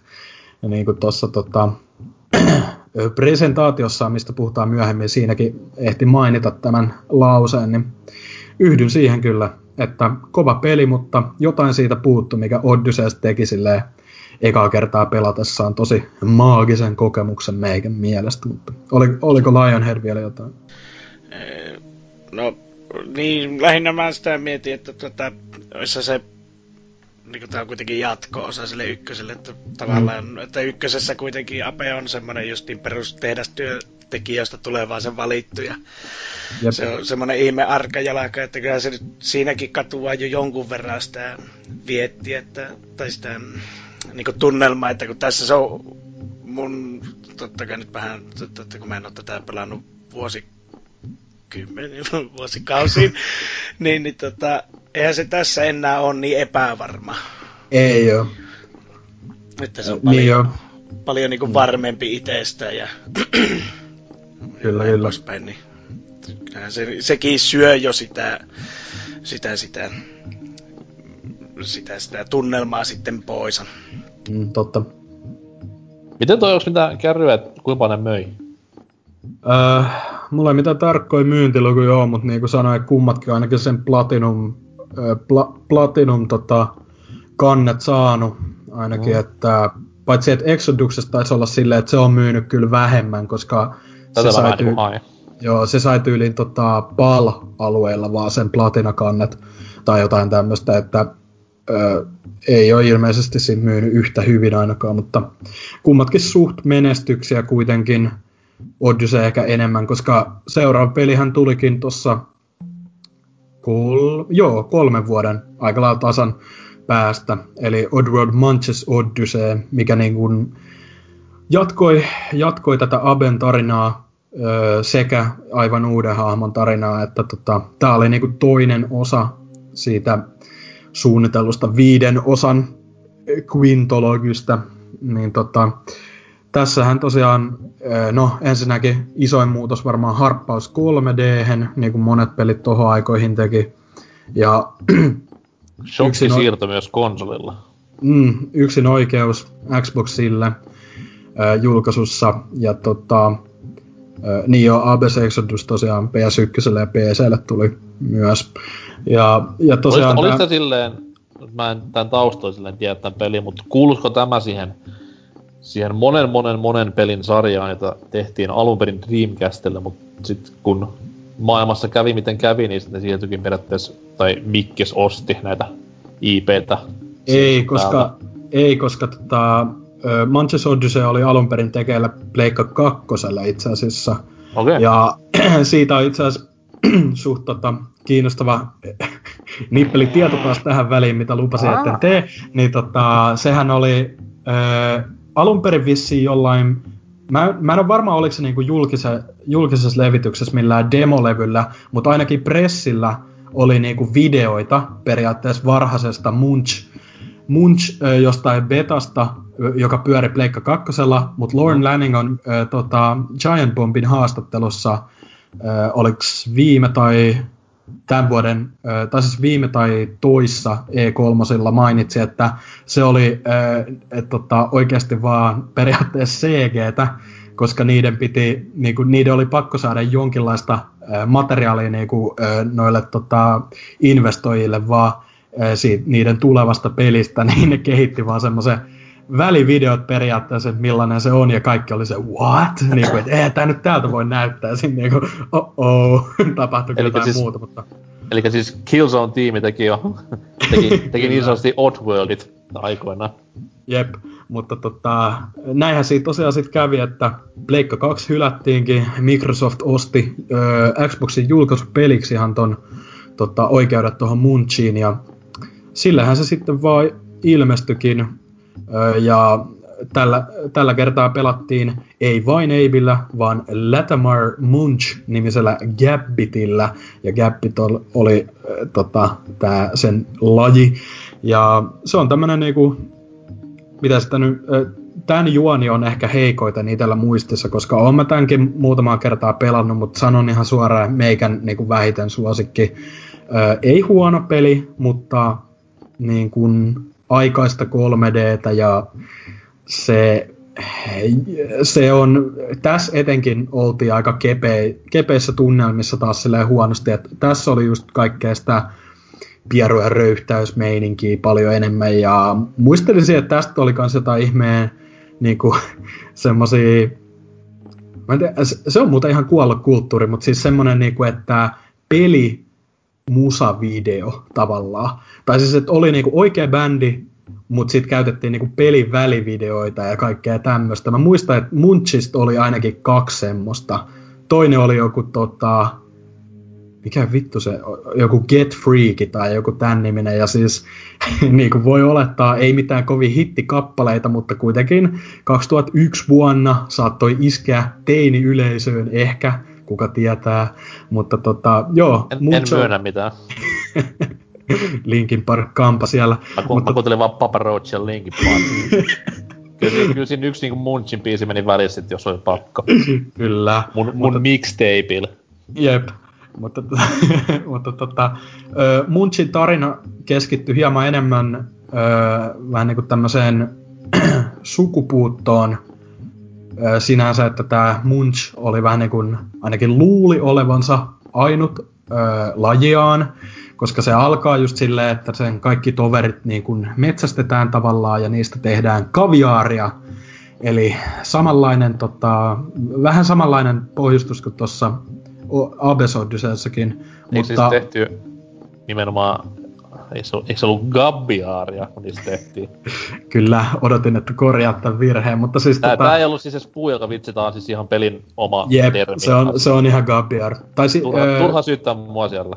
Se taisi olla, että se on niinku niiden tota, Gabbittien, eli se Munchin lajin niinku, ö, munia tavallaan.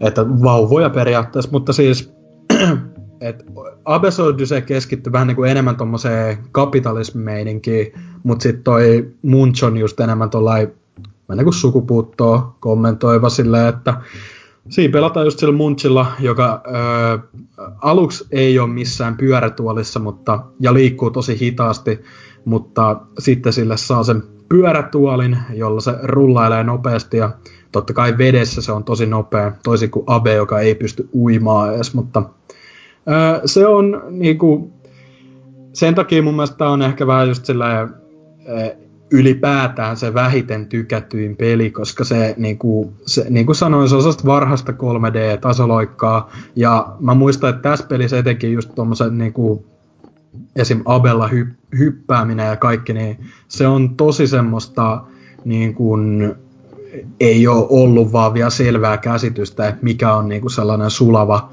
3D-kontrollit tai. Se on, se on tosi, ää, edelleen en halua kutsua tönköksi, mutta se on tosi niin kuin varhasta nimenomaan. Tai sillä, että se on vähän raivostuttavaa jotkut kohdat, just no, mitkä kyllä, vaan... Kyllä, kyllä se näkyy hyvin, niin kuin, että firmalla ei ole mitään kokemusta 3D-maailmasta tuohon. Se näkyy Joo. hyvin päältä päin.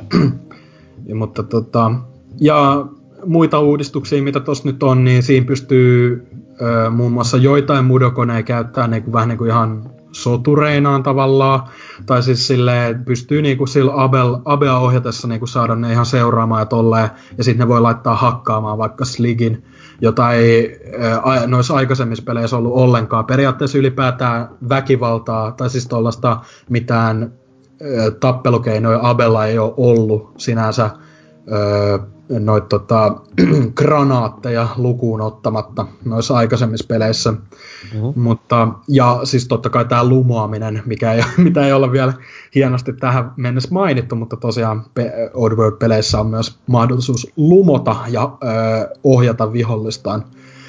Mutta tota, toi Munch on jo vähän semmoinen mixed bag siinä mielessä, että siinä on just ne kontrollit on suht heikot. Se se on ylipäätänsä tunnelma on vähän niinku kateessa, että se on just semmoinen, niillä on selvästikin ollut semmoinen visio kyllä, minkälaisen juonen ne haluaa tehdä, mutta se ei välttämättä ollut just paras mahdollinen, että se juoni on just niinku keskittyy siihen, että sun pitää sillä munchilla löytää viimeinen purkki sitä gabbiaria, joka ollaan huutokauppaamassa niille rahanahneille glukkoneille, jota, jota just siinä Abes on se Molluk, joka on Rupture Farmsin omistaja, ja Abyss Exoduksessa on muutama enemmän. Mutta tota, ihan kelpo peli kuitenkin. Siinä on omat haittansa, ja se on aika huonosti ikääntynyt, mutta kyllä sen, niinku, kyllä sen pelata pystyy. Ja jos on niinku Oddworldin fani, niin siinä on, öö, muistelisin just noin välividot ainakin, ainakin aika hyvää jälkeä sen ajan peliksi kuitenkin, ja, ja tota, näin poispäin. Ja siinä, toisin kuin Mudokone, tai siis Mudokoneekin pelastetaan noiden kahden ekan pelin tyyliin, mutta siinä pelastetaan myös näitä, näitä, näitä futsleja, taisi olla se nimike, tämmöisiä pieniä mm. pörrösiä öttiäisiä. Mutta tota, onko Munchista teillä vielä enempää kokemuksia? Mä muistan sen vaan, että mä olin hyvin niinku pettynyt, kun mä sitä pelasin, koska oli niinku just periaatteessa tuoreeltaan pelannut Exoduksen ja mm. sit alkuperäisen Odysseen läpi, niin silloin rupesi tippumaan jo ensimmäisiä infoja pelimediaa niin tästä Munchin seikkailusta ja sitten kun vielä myöhemmin kävi ilmi, että se tulee tälle uudelle ja supertehokkaalle Xbox-konsolille, niin kyllä siinä vähän niin kuin hype heräsi sitä kohtaa, mutta sitten niin itse pelitilanteessa huomasikin vaan, että ei se niin kuin nyt ihan ehkä on niin hieno, mitä itse vähän antoi odottaa ja pelimedia antoi odottaa. Et pienoinen pettymys siltä osin, mutta ei se nyt mikään niinku katastrofipelikään ollut. Et mm. Pätevää ja ennen kaikkea niinku vähän erilaisempaa, mitä se nämä pelit oli. Ja tota, mä itse Tämä oli vähän semmonen, että se ensimmäisestä kuvista lähti, niin oli vaan sillä, että ei nyt oikein napostele. Ja se tulikin sitten vihoa ja viimein pelattua sitten niin, niin ensimmäisen Xboxin ihan loppupuolella, että se konso- alkoi 360 ja painaa niskaa tulemaan sieltä, niin, niin sitten ajattelin, että kun se siinä hyllyssä kuitenkin on, että jospa tuota kokeile, niin kolme tuntia ja siihen se jäi, että ei, ei se ei vaan, ei se, siinä ei ole mitään sitä vanhaa charmia, mitä oli kanssa ensimmäisessä, että semmonen ihme karamelligrafiikka ja kaikki on happy happy joy joy, vaikka onkin tummia teemoja taustalla, mutta mm. siltikin niin se, se graafinen ilme, niin se vaan puskee pihalle minut, että minä en siihen palannut sen erän perään. Että... Joo. Mutta tota, Munchin jälkeen oli sitten lyhyehkö tauko. Ne vähän kiusotteli jossain vaiheessa, että muun muassa lähetti faneilleen postikortteja, että Stranger is coming ja jotain tämmöistä, ja kaikki oli, että Aiku, aiku mukavaa. Semmoinen kortti voisi saada tänne kotiinkin. Varsinkin jos on lapsiperhe vielä, niin ai ai, tosi kiva. Kyllä, kyllä, mutta tota, siinä hetki vierähti ja välissä julkaistiinkin, julkaistiinkin tuossa 2004 tämmöinen taidekirja kuin Art of Oddworld Inhabitants The First Ten Years. Ja tosiaan itse tämä löytyy ja on kyllä hieno, hieno teos, että siitä löytyy vähän taustaa ylipäätään peleistä, mikä niiden inspiraationa toimia, YMS vähän hahmojen konsepti, tai niin kuin paljonkin konseptitaidetta totta kai kaikista peleistä tuohon mennessä julkaistuista ja vähän tietoa tulevista projekteista, mitä ei välttämättä kaikkia sitten tullutkaan, mutta anyways, se seuraava peli, mikä tusi, tulikin tuossa 2005 alkupuolilla, edelleen Xbox yksin oikeus, oli Stranger's Breath-niminen tekele. Ja tää oli tosiaan kans vähän tämmönen kummajainen, tajuutteko? Aha, aha. että tota, tää ei tosiaan jatkanut myöskään sitä Quintologia, niin kuin toi Abes Exodus, vaan tää oli ihan oma juttunsa, eikä tässä nähty Abea ollenkaan tai Mudokoneakaan, ylipäätään ketään noita ton, tota, aikaisemmissa peleissä nähtyi olentoja, vaan ö, tää sijoittui niin kuin, ö, tota, aivan eri paikkaan, tämmöiseen vähän niin kuin Oddworldin omaan villiin länteen, ja pelattiin tämmöisellä Stranger-nimisellä ö, se, se on vähän spoileri, jos sanoo, että mikä se on, mutta olennolla kuitenkin, joka on vähän tämmönen just tommonen vanha länkkäri, villilänsileffojen tyyli tämmönen mystinen länkkäri, joka saapuu kaupunkiin. Ja se on niin kuin ö, palkkametsästä, että se tulee ilmi heti siitä ihan pelin alkuvideosta jo, että ja ylipäätään se on niin kuin keskeinen teema tässä pelissä ja niin kuin pelimekaniikka ihan, että kaapataan tota, tämmöisiä outlaw ää, tota, ja viedään sitten sheriffille niitä ja lunastetaan muulahit, mitä siitä saa. Ja tosiaan tää oli, oli siitä kans vähän erikoinen, että toi Munchihan oli ihan niinku Microsoftin julkaisema, muistaakseni, mutta, mutta tota, tää Stranger oli ää, EAN, EA toimi julkaisijana tässä. Ja tää oli tosiaan vielä Xbox Exclusive, joten se plus se, niin voi todeta, että ei myynyt ihan hirveästi. Ja tota... Se oli hieno aika, koska mä muistan itse, kun raiva, raivona kaikki pelaajat oli, koska tää oli sitä niinku EA synkintä aikaa, mitä ne on elänyt mm. varmaan koskaan. Just niinku pahin rahastus ja tämmönen liukuhihna paska tuotantohetki. Ja sitten jengi niinku luuli, että EA on tehnyt tämän pelin, vaikka se oli vain julkaisija tässä kohtaa, niin se oli hirveä halo silloin aikana. Että ehkä, no en tiedä kuinka paljon vaikutti niinku myynteihin, että jengi ei sen takia ostanut ollenkaan tätä peliä, mutta se oli vaan hauska silloin huomata silleen, että kuin niinku iso kirosana voi olla yksi firma, mikä vaan niinku julkaisee hyvää hyvyyttään pelin.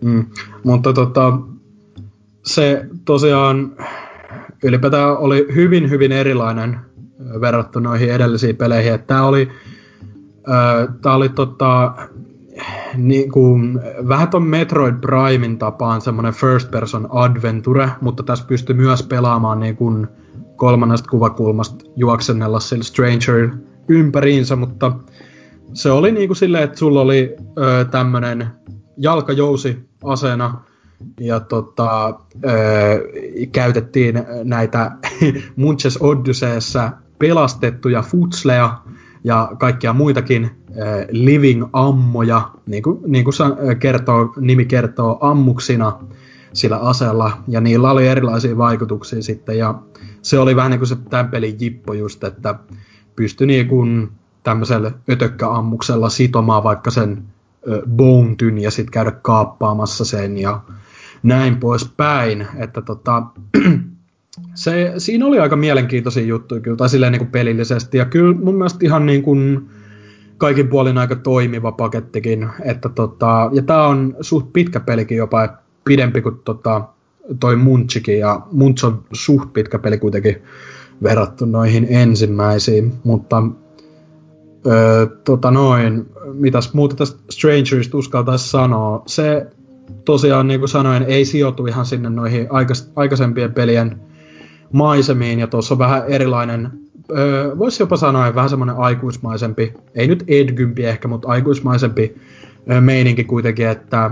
Se on tehty nimenomaan just niinku sellaisille ihmisille, jotka on paljon tämmöisiä spagettivesten länkkireitä katellut varmaan Kyllä. aiemmin, niin siitä niinku hyviä, hyviä jippoja ja sisäpiirivitsejä saa irti, jos on nähnyt vanhoja Clintin leffoja, niin varmasti nauttii niinku pelin joistain läpistä ja tämmöisistä niinku, naamaan tungetusta tunnelmasta enemmän. Joo, ja siis ylipäätään tota, öö, löytyy kaikki huvittavia bosseja, mitkä heittää sellaista vähän ronskimpaa läppää just, ja öö, tota, ylipäätään aika tässäkin pelissä niin kuin melko synkkä se semmonen keskeinen tarina sitten, kun sen saa selville. Mä nyt ajattelin, että ihan hyvää hyvyyttä, niin en spoilaa, mikä se twisti tässä on, mutta kuitenkin niin kuin, vaikka onkin suht vanha peli mutta silti niinku, äh, ihan hyvä tarina mun mielestä. Tämä ei, ei ole mun suosikki, niin ihan lähinnä sen takia just vaan, että tää, vaikka tämä on toimiva peli, niin se on ehkä vähiten Oddworldia kuitenkin, vaikka periaatteessa on hyvinkin paljon sitä jossain mieli, mutta... Mutta se kuitenkin... kertoo, nimen, kertoo nimenomaan sitten Lanningin ja ketä siinä onkaan tehnyt tätä koko maailman lorea, että vaikka tämä onkin niinku täysin erilainen peli, ja tässä ei ole mitään viitteitä periaatteessa näihin aikaisempiin, niin sen silti tunnistaa jollain tavalla, että tämä on niinku Oddworld maailmaan sijoittuva peli, vaikka ei olisi mitään tietoa, että mikä niinku tämän pelin taustaa. Et Jep. Siitä, siitä aikanaan, niinku, kun tätä pelasin, niin iso iso hatunnosto tuli siitä nimenomaan, että tun, ei tunnu millään lailla Oddworld-peliltä, mutta silti tavallaan tuntuu Oddworld-peliltä. Niin. Kyllä, kyllä. Ja tota, tässä etenkin noissa aikaisemmissa peleissä on huomattavasti hillitymmät musiikit ylipäätään, paljon semmoista ambienttia, tunnelmallista musiikkia, mutta tässä on ihan semmoista niinku, löytyy just sitä western fiilistäkin jonkin verran. Michael Bros taisi olla kokonaan tuo, tota, sävelstään soundtrackin ja, ja, ja, ja, ja onhan tämä muodostunut nyt kuitenkin niinku vuosien varrella jopa Metal Jesus Rocksin kanavalla videoissa nähty Hidden Gemiksi. Silleen, että ei muuta kuin viimeistään nyt sitten testailemaan jos Hidden Game, game on se taikasana, joka saa jengin pelaamaan pelejä. Mitäs oliko Lionhead pelannut tätä? Joo, vaan se kun joku puolenkymmentä kertaa pelannut läpi. Silloin aikoinaan boksilla, boksilla tuli veettyä joku nelisen kertaa. Sitten loppu, muista mikä, loppuko kesää vai mitä tapahtui, mutta kuitenkin. Ja sitten kun tuli tuota HD Remaster, joka löytyy PCllekin, niin Joo. Sitten tuli veettyä se uudestaan. Et siis tykkää pelistä yhtään vai? Mä en tiedä, musta... Ei, ihan paska. niin, siis, niin. Siinä mielessä, että tämä oli ensimmäisiä oikeastaan FPS, mihin mä koskaan mm. niin kun rupein, että siitä se alamäki sitten alkoi. Nykyään siirrytty kovempiin huumeisiin. mm. Tuli, oli tuli, se... mm. Joo, kerro. Ei, ei tuli vaan tuosta FPS mieleen, että tossahan on, on niinku yllättävän paljonkin niinku yhdistellään genrejä. Et siinä on ihan sellaista niinku stealth-meininkiäkin ja kaikkea tällaista, että niitä eri ammuksiahan pystyy käyttämään aika hyvin hyväkseen just niitä perusvihujakin kaadellessa siellä, mutta... Se oli nimenomaan iso syy, miksi mä ostin tämän silloin, koska mä olin vähän niinku ton Manchin jälkeen silleen... No en, en mä voi sanoa kypsynyt Oddworld-peleihin, koska niin, mitä nyt on tullut kolme tässä kymmenen vuotta, vähän alle kymmenen vuoden aikana. Mutta siis kuitenkin semmoinen fiilis oli silleen, että no, tää nyt oli ehkä tässä niinku näitten, näitten ni- nousukiito. Mut sit nimenomaan just kun kaksi Metroid Prime oli tätä ennen tullut, ei olisi kakkonen tullut tätä ennen, mä en edes muista. Ykkönen ainakin oli ja sit kun niinku jossain, olisi ollut pelit-lehdessä sanottiin, että tää on niinku Xboxin vastine Metroid Primelle, niin saman tien niinku heräsi mielenkiinto ja vähän niinku sen ansiosta otin tämän pelin sitten haltuun ja tykästyin erittäinkin kovasti. Joo. Et just nimenomaan se, että kuvista päättelin sille vaan, että okei, nyt tuli shooteri, mutta sitten kun kerrottiin, että tämä on oikeasti niin kuin enemmänkin FPA-puolelle menevä, niin herätti mielenkiinnon ja kyllä se niin kuin hommansa hoiti. että on itselleen varmaan just niin kuin Xboxin parhaita tämmöisiä niin kuin konsoli-excluja. Joo. Ja tota, se, mikä tekee se tuli aikoinaan pelattua sitten niin hemmetin monta kertaa läpi, niin lähinnä se, että kun kiehto se, että kun sä saat kaikki bossithan, paitsi viimeinen, niin onhan niin tainnutettavissa, että sun ei tarvitse tappaa mm. sitä. Joo. Että niissä jokaisessa oli se oma jipponsa ja ei netistä halunnut kahtoa sitä, että miten se tapahtui, niin sitten sitä tuli aina varrun katsoa niin kauan, että se onnistui. Joo, ja siis toi on yli, ylipäätään aika haastava peli oikeastaan, tai silleen, mä muistan kanssa, että itel, oli hyvinkin paljon vaikeuksia muutamassa bossissa silleen, ihan ylipäätään saada hengiltä ne, just tää ihme, mikä vittu se, joku Bow Mama tai joku tän niminen oli aika paha vastus muistaakseni, mutta joo, se oli kyllä, ö, ylipäätään tuossa oli vähän semmoista, niinku, en mä nyt halua sanoa next gen, tuntuu, vaikka se olikin niin kuin 2005 vuoden peli tai sillä, että 360 oli melkein jo tullutkin, mutta tota, siinä oli vähän jotain sellaista niin kuin, jos vertaisi johonkin toiseen Xboxin FPS, niin siinä oli jotain sellaista uutuuden viehätystä aika paljonkin sillä Mä tykkäsin sen takia tosi paljon, että itse pelailin tota, tää, olisiko ollut ihan julkaisuvuotena Fajan kanssa tämän ja tota, toi Munch, Munches Odyssey tuli tosiaan pelattua tämän jälkeen vasta, mutta ö, oli kyllä ö, kova peli, tai sillä, että ei, ei vaan ihan just nappaa siihen niinku tota, kovimpaa Oddworld-fiilikseen itsellä, mutta kaikin puolin muuten hyvä peli ja ollut nyt pidemmän jo aikaa tarkoituksen pelailla tuossa Vitalla sekä PS3 se HD-versio, vaikka nyt se PC-lläkin löytyy, mutta... Ei sitä, ei sitä OIA-versio löydy. Joo, UIA-versio tai iOS-versio ei löydy, että niillähän se on. On se iOS? Joo, on, on. Mutta tota, Stranger's Wrathin jälkeen, jos nyt siirrytään siitä eteenpäin, niin si, äh, siitä alkoikin vähän, vähän tämmönen ikävä äh, tota, alamäki Oddworld Inhabitantsille, että ensin oli hieman hiljaiseloa ton Strangerin jälkeen, että sitä, sitä promottiin jonkin verran ja äh, vähän tota, landingilla oli ylipäätään kärhämää just EAN kanssa, että äh, ylipäätään sehän yksi isoimmista jutuista sen takia oli että miksi toi ei myynyt niin paljon, että tota ei ylipäätään markkinoitu kovin paljon, että EA ei ollut niin paljon luottoa tuohon. Mutta tota, anyway, sen jälkeen sitten ö, tota, 2005, ei, oliko 2006 alkupuolella ö, Oddworld sulki ovensa väliaikaisesti ja, ja tota, tota, vaikka ennen sitä oltiinkin jo mehuiltu muutamissa pelilehdissä uudesta pelistä tältä studiolta, joka ei olisi ollut Oddworld-peli kuitenkaan, vaan tämän nimenen kuin Brutal Ballad of Fungus Clot.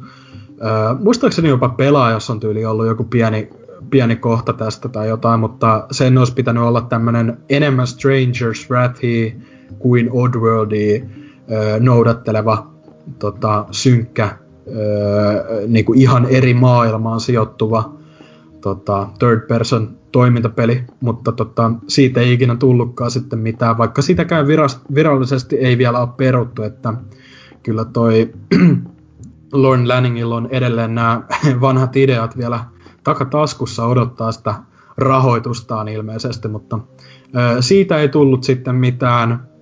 Sitten siellä oli myös muuta, muutamia tota, ihan niin kuin elokuvaprojekteja tekeillä, muun muassa tämmöinen Citizen Siege-niminen Skifi, Skifi-projekti, josta on muutamia ku- kuvakaappauksia tai konseptikuvia siis netissä kelluu, mutta tota, nämä oli kaikki vähän tämmöisiä puolivillaisia juttuja, että ei vaan oikein löydetty sitä uutta, u- uutta next big thingia, mitä lähtisi tekemään, kunnes sitten vihdoin tota, 2000, 2010 öö, muistaakseni tuli uutinen, että Stranger's Wrath palaisi ensinnäkin HD-na PS3, ja, ja tota, nämä vanhat pelit saataisiin PClle vihdoin kaikki yhteen pakettiin.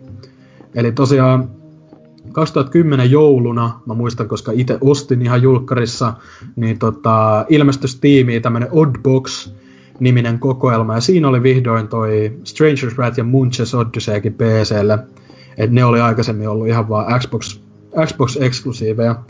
Niin tota, Saatiin ne PClle valitettavasti melko bugisina, mutta kuitenkin siitä huolimatta öö, ne taisi myydä aika hyvin. Ja toi Oddbox on aika useasti ollut niinku, öö, ollut, ollut tämmönen ihan Oddworld-alennus tuolla Steamin puolella. Ja, öö, ylipäätään ne HD-versiot pä, ollut ilmaisia päivityksiä noihin Munchiin ja Stranger's Wrathiin, mutta tota, se Stranger's Wrath HD ilmestyi sitten vihdoin tuossa 2011 ihan lopussa PS3 ja Vitalle tuli 2012 ihan lopussa toi ö, versio siitä.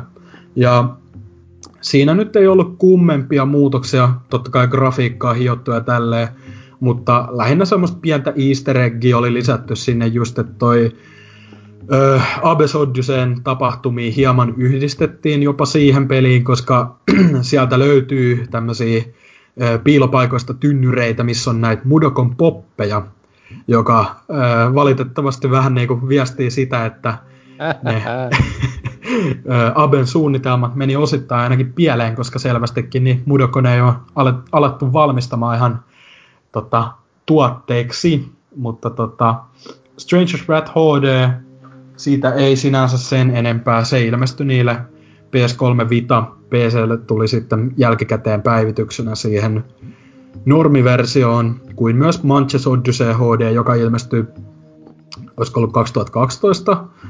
Ja siinä taisi olla jotain outoa, että se Vita-versio taisi olla edelleen jossain limbossa. Mä en ole varma, onko se tullut taisi olla, että Jenkeissä saatto tulla, mutta nobody knows. Mutta tota, sitten vihdoin 2012 se taisi olla alun perin mainittiin ylipäätään, että tämmöinen projekti olisi kehittäjällä kuin Abe HD, ja fiksuimmat Oddworld-fanit päättelee, että hetkonen, Abes Odysseyhän, Abes Odysseyhän se saattaisi olla. Ollaan kato fiksua kansaamme, Oddworld-fanit. Niin tota, sehän se vihdoin oli ja julkistettiin muistaakseni tämän Just Add Water kehityslafkan, joka duunasi ton Stranger Threat HDn, niin niiden Facebook-sivuilla taisi olla alun perin postaus, että ovat aloittaneet nyt yhteistyön ja postas muutaman konseptikuvan, tai siis niin kuin tämmöisen work in progress-kuvan, missä näkyy vähän tota Skrabanian maisemia alkuperäisestä Odysseystä hd Ja siinä sitten odoteltiin jonkin aikaa tietoja, että milloin tämä nyt olisi tulossa.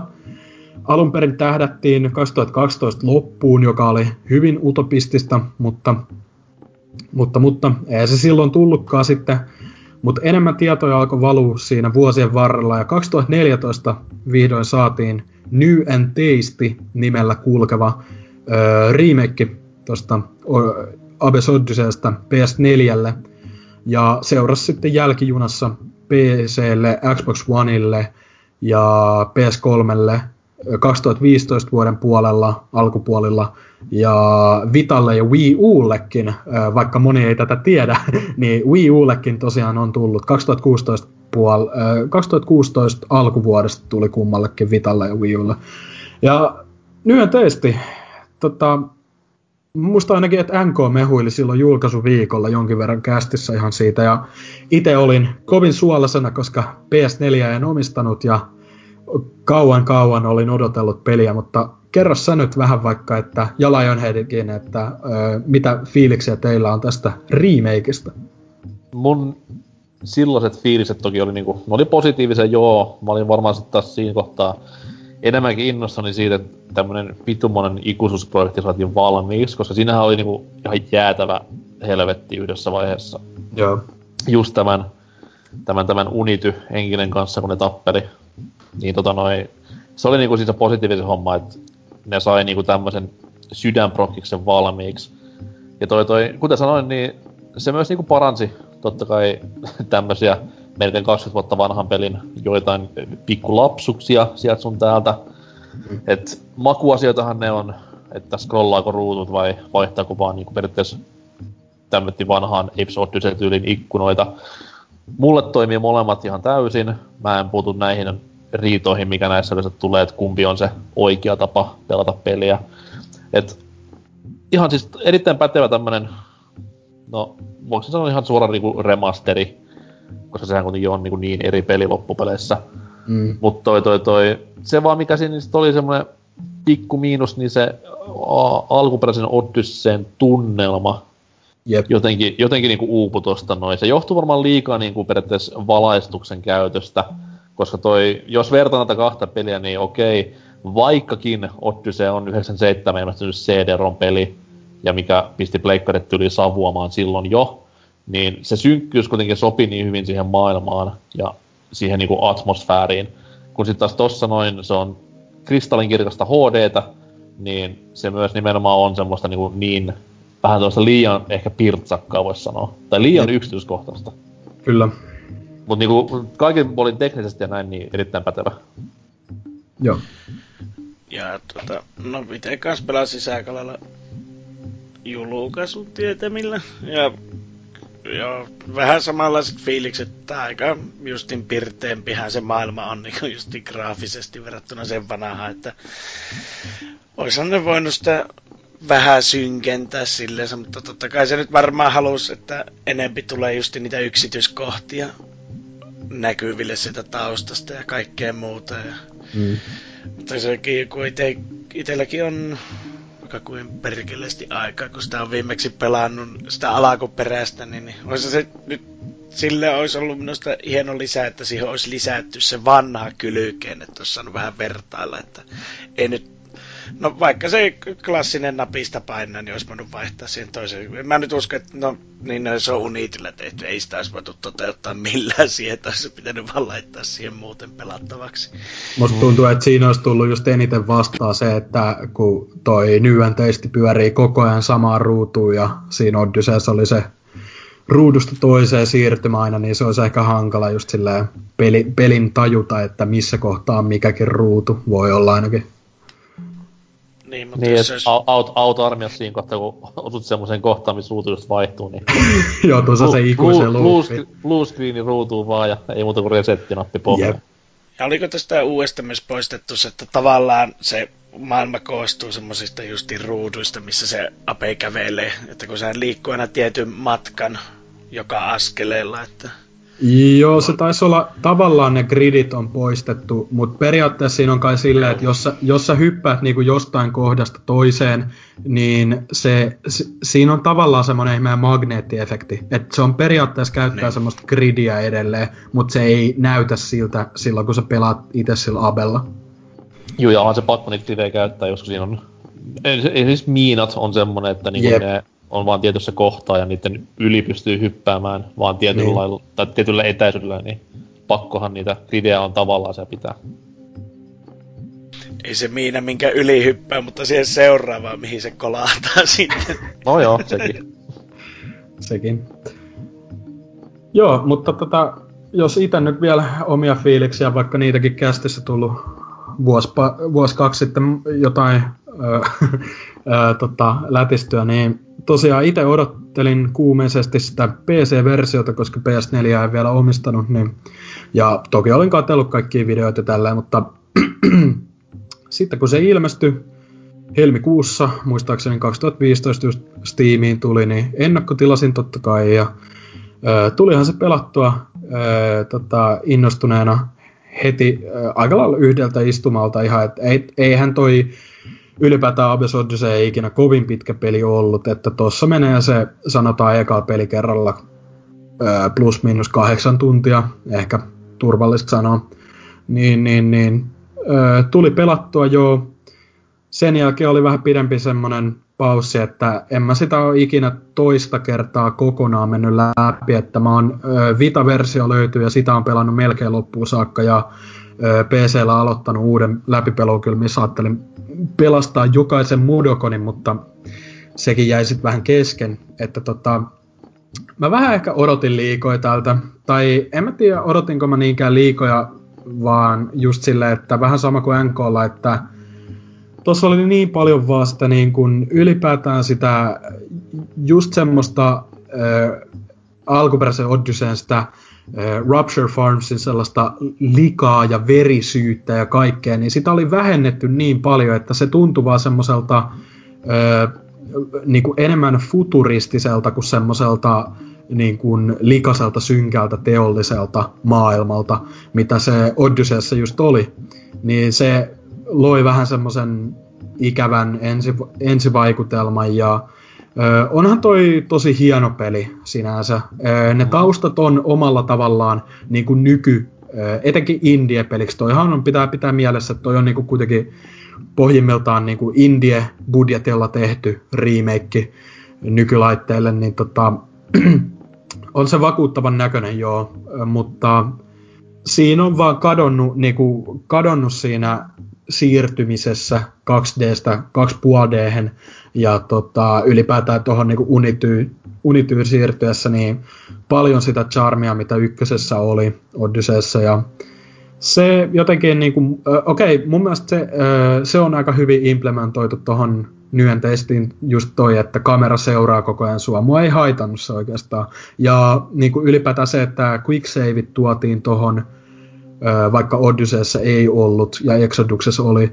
Ja sitten toi just se komento, että pysty kaikki mudokonit saamaan seuraamaan tai seuraa, laittaa seuraa sua niin kuin samaan aikaan, niin sekin on tuossa Nyen testissä. E, eli tommosia niin kuin, ylipäätään kun miettii, että jos eka kertaa niin kuin koko sarjaan tutustuva, tutustuva tota pelaa, niin totta kai ne on hyviä juttuja, että ne on siinä että se voisi vähän karkottaa pelaajia, uusia pelaajia, jos siinä olisi ne samat vanhat jutut, mitä tota Odysseessakin pelimekaniikat, mutta tota, ö, toimiva remake, jossain määrin hieno, mutta edelleen liian cleanin näköinen ja siinä puuttuu niinku sitä tunnelmaa hyvinkin paljon silleen.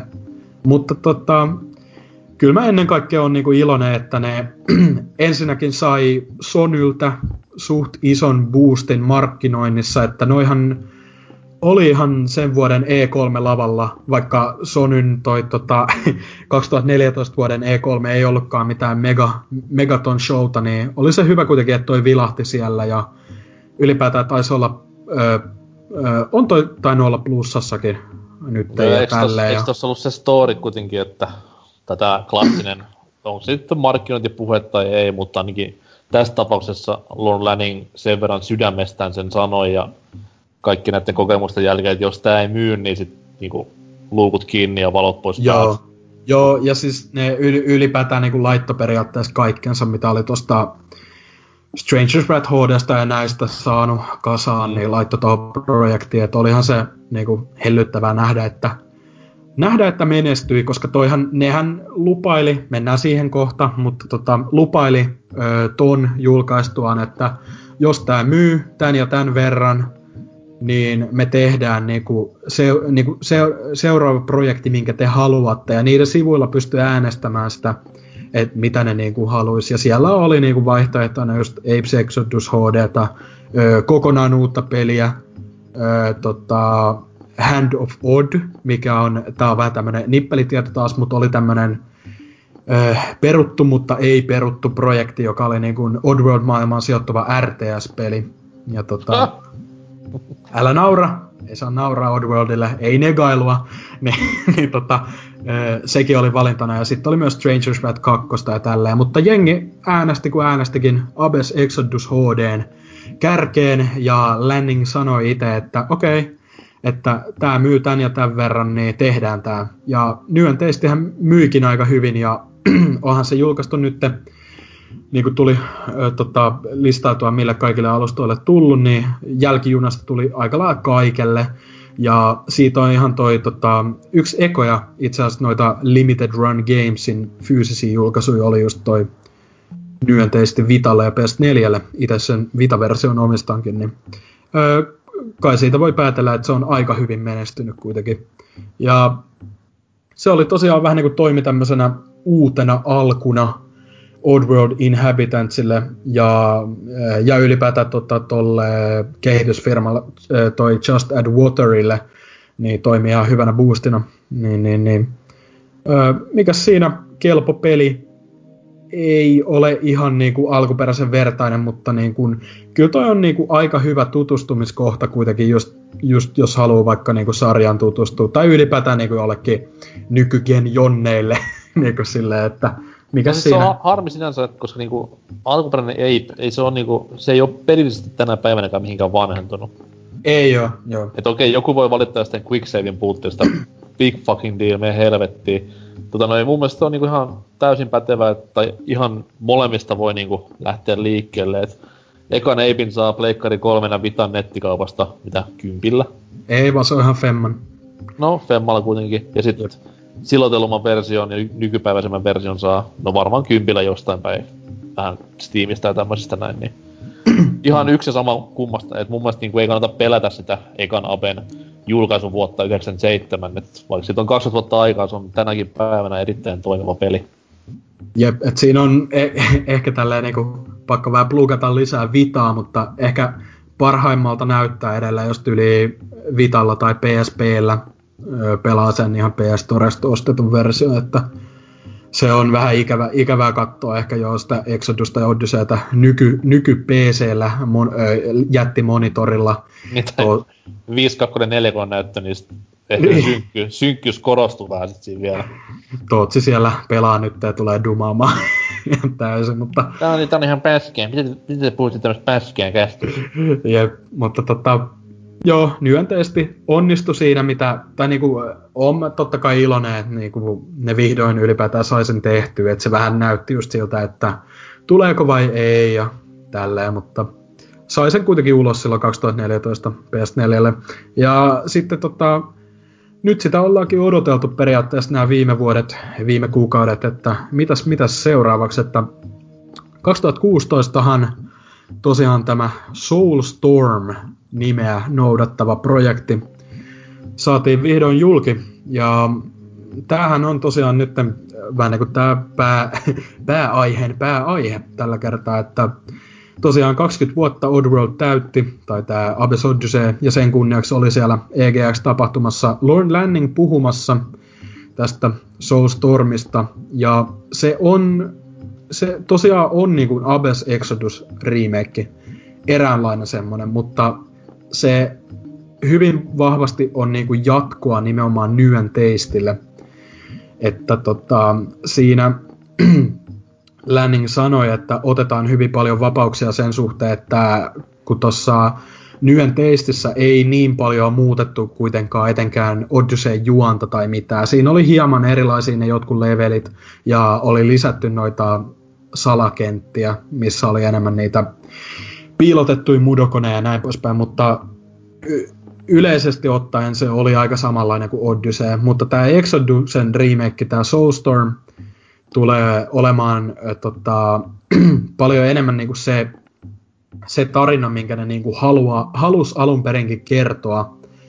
Että kuten tuossa aikaisemmin mainittiin, niin Apes Exodus tosiaan kehitettiin vaan se yhdeksän kuukautta.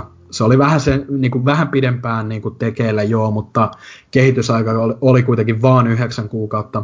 Ja sen takia jotkut ideat siinä saattokin jäädä vähän puolivillaisiksi, niin tuossa tota, toi Soulstorm tulee keskittymään paljon enemmän siihen, että niin kuin, mit, mitä esim. kävi tolle Odysseen lopussa olleelle just sille Molluk de Glukkonille, ja tota, jonka, jota nyt syytetään sitten siitä Rupture Farmsin tuhoamisesta, vaikka Abehan sen tuhos, niin tota, nämä muut glukkonit, ketä tuossa Exoduksessa just oli enemmän niitä oli enemmän niitä samankaltaisia, Rupture Farmsin kaltaisia bisneksiä, tota, tehtaita, niin niitä kaikkia johti eri tämmöiset glukkon pahikset, niin siinä keskitytään nyt vähän enemmän tuossa Soulstormissa, että mit, mitä käy tuolle Mollukille, joka ö, vaatii kostoa Abelle totta kai sen tehtaan räjäyttämisestä ja näin poispäin.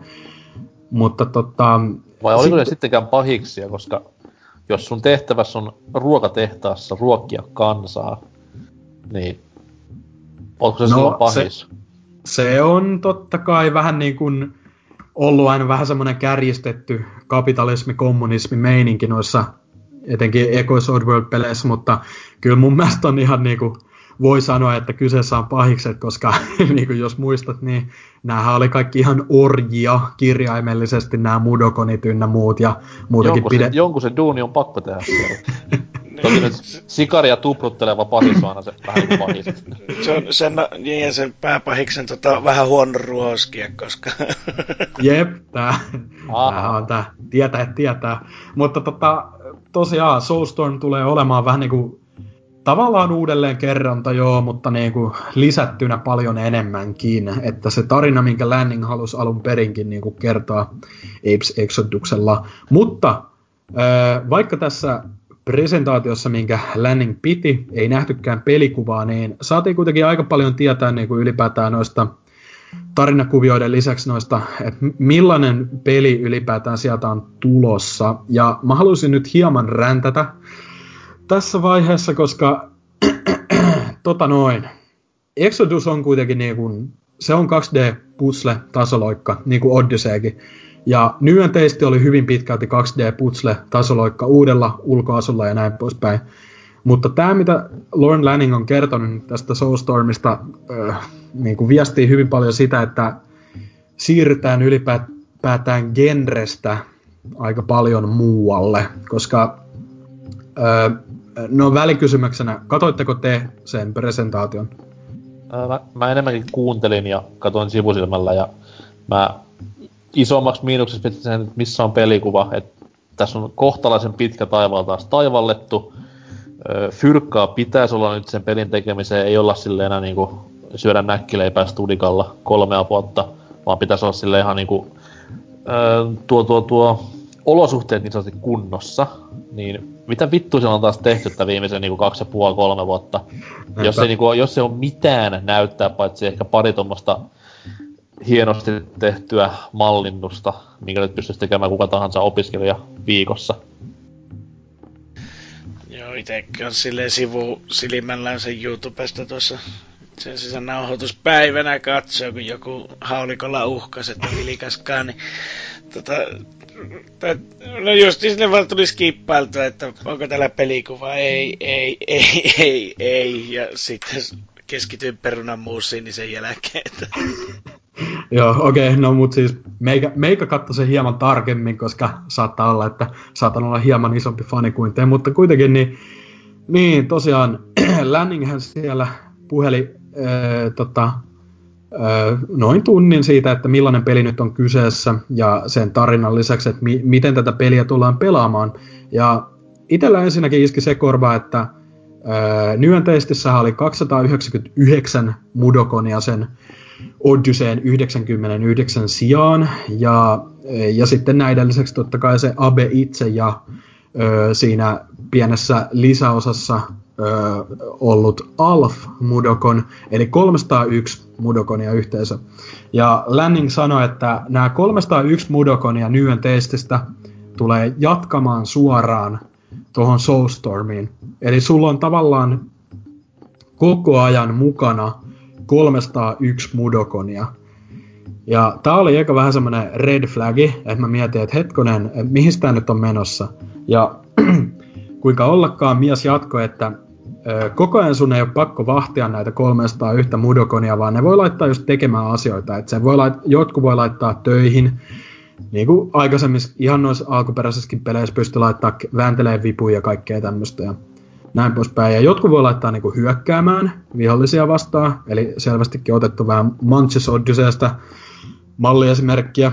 Ja, ja sitten äh, alettiin puhumaan hieman craftaamisesta ja inventory managementista. Jossa vaiheessa meikä oli, että hetkonen, hetkonen, hetkonen. Että tota, mihinkö suuntaan tässä ollaan nyt niinku Abes Exodusta viemässä. Että tosiaan niinku, Lanning vakuutteli, että tämä kaikki niin kuin ilman pelikuvaa totta kai vakuutteli, että joo, tähän on nyt laitettu kaikki meidän rahat, ja mitään ei ole vielä näyttää, koska eivät olleet jotain ää, tota, tämmöisiä partnersopimuksia saaneet vielä ihan kuntoon, jonka takia pelikuvaa ei näytetty. Joo, hyvä merkki. Eli siellä, siellä ei siis ole Doritossa lupaa vielä näyttää heidän mainostamaa pelikuvaa. Joo, ei ole vielä. Missä, missä, missä Ape syö Doritoksia ja juo Pepsiä. Mutta, mutta siis tosiaan äh, vakuutteli edelleen, että tämä Soulstorm, niin kuin nimi kertoo, tämä Soulstorm Brew on edelleen olennainen osa sitä juontajapeliä, eli tämä juoma Exoduksesta.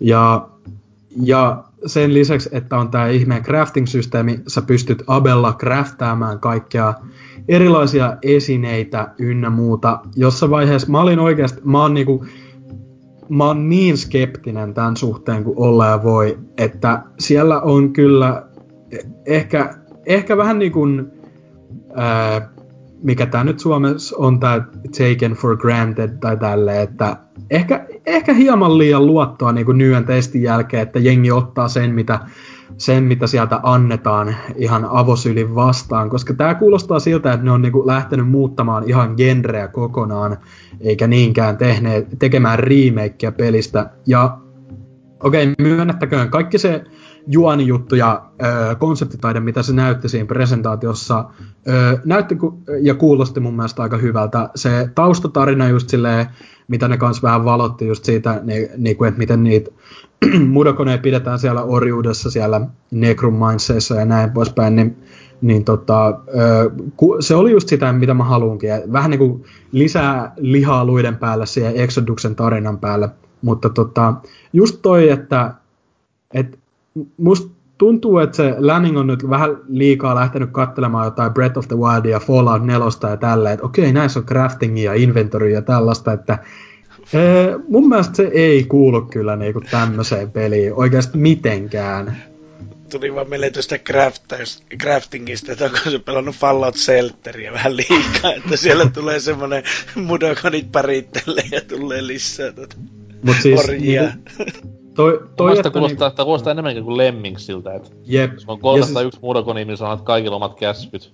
Se on niinku RTS, mutta third person kuvakulmasta. Niin, tai siis se, sen mäkin kuvan sain, että nyt ollaan niinku, siis öö, Länin kuitenkin sanoi, että vielä pysytään kuitenkin 2D, tai niinku 2,5D öö, tasoloikka meiningeissä, joka on niinku silleen, what, että pystyykö se tässä sit niinku tyyliin zoomailemaan ihan vitun kauas, vai miten sä näet 301 mudokonia samaan ruudulla, ja niin kuin, että mä en tosiaan ymmärrä, miten nämä RTS ja resurssimanagerointi mekaniikat tullaan saamaan tähän peliin, mutta joo, on, on, on, on, on niin kuin faninakin tosi tosi skeptiset fiilikset tästä. Ja mä vähän pelkään, että on nyt on haukattu liian iso palaa ja lähdetty niin kuin muokkaamaan toimivaa mallia vähän liikaa väärää suuntaan, että tosiaan se niin kuin ka, ka, kaikki juoni kaikki konseptitaidejutut, kaikki tämmöinen ylipäätään, että niin kuin, nyt on se visio, mitä alun perin haluttiinkin tehdä, se kuulostaa hyvältä. Nämä gameplay-uudistukset, mä en mitenkään saa niin kuin päässäni niitä kuulostamaan äh, sille kovin positiivisilta. Et kuitenkin puhutaan nyt niin kuin, just tuosta niin kuin, sille aika legendaarisen pelin remakeista sinänsä, että mä, mä todella toivon, että ne ei ala liikaa sörkkimään sitä, että mutta no joo, kai, toi, kai se meinaa ainakin sitä, että jotain niillä on pakko siellä olla ja jos ne noin niin kuin jotain toimivaa, jos ne noin itse varmasti sitä mehuilee eh, ilman pelikuvaa vielä, että käyttöliitty, pelin käyttöliittymää tosiaan nähtiin hieman, tai siis tota UItä, eh, että tota, siinä vilkku joo Mudokoni naamat ja Eibillä näkyy healthit ja tälleen, että en tiedä, en tiedä. Mä, mä oon tosi niinku, ö, tavallaan pettynyt ja hämilläni, että miten, miten ne tämmöiseen suuntaan lähti tämän kanssa, mutta Soulstorm näillä näkymin julkaisupäivää ei annettu vielä, mutta näillä näkymin niinku, itse tähtäisin 2019 alkuun ehkä.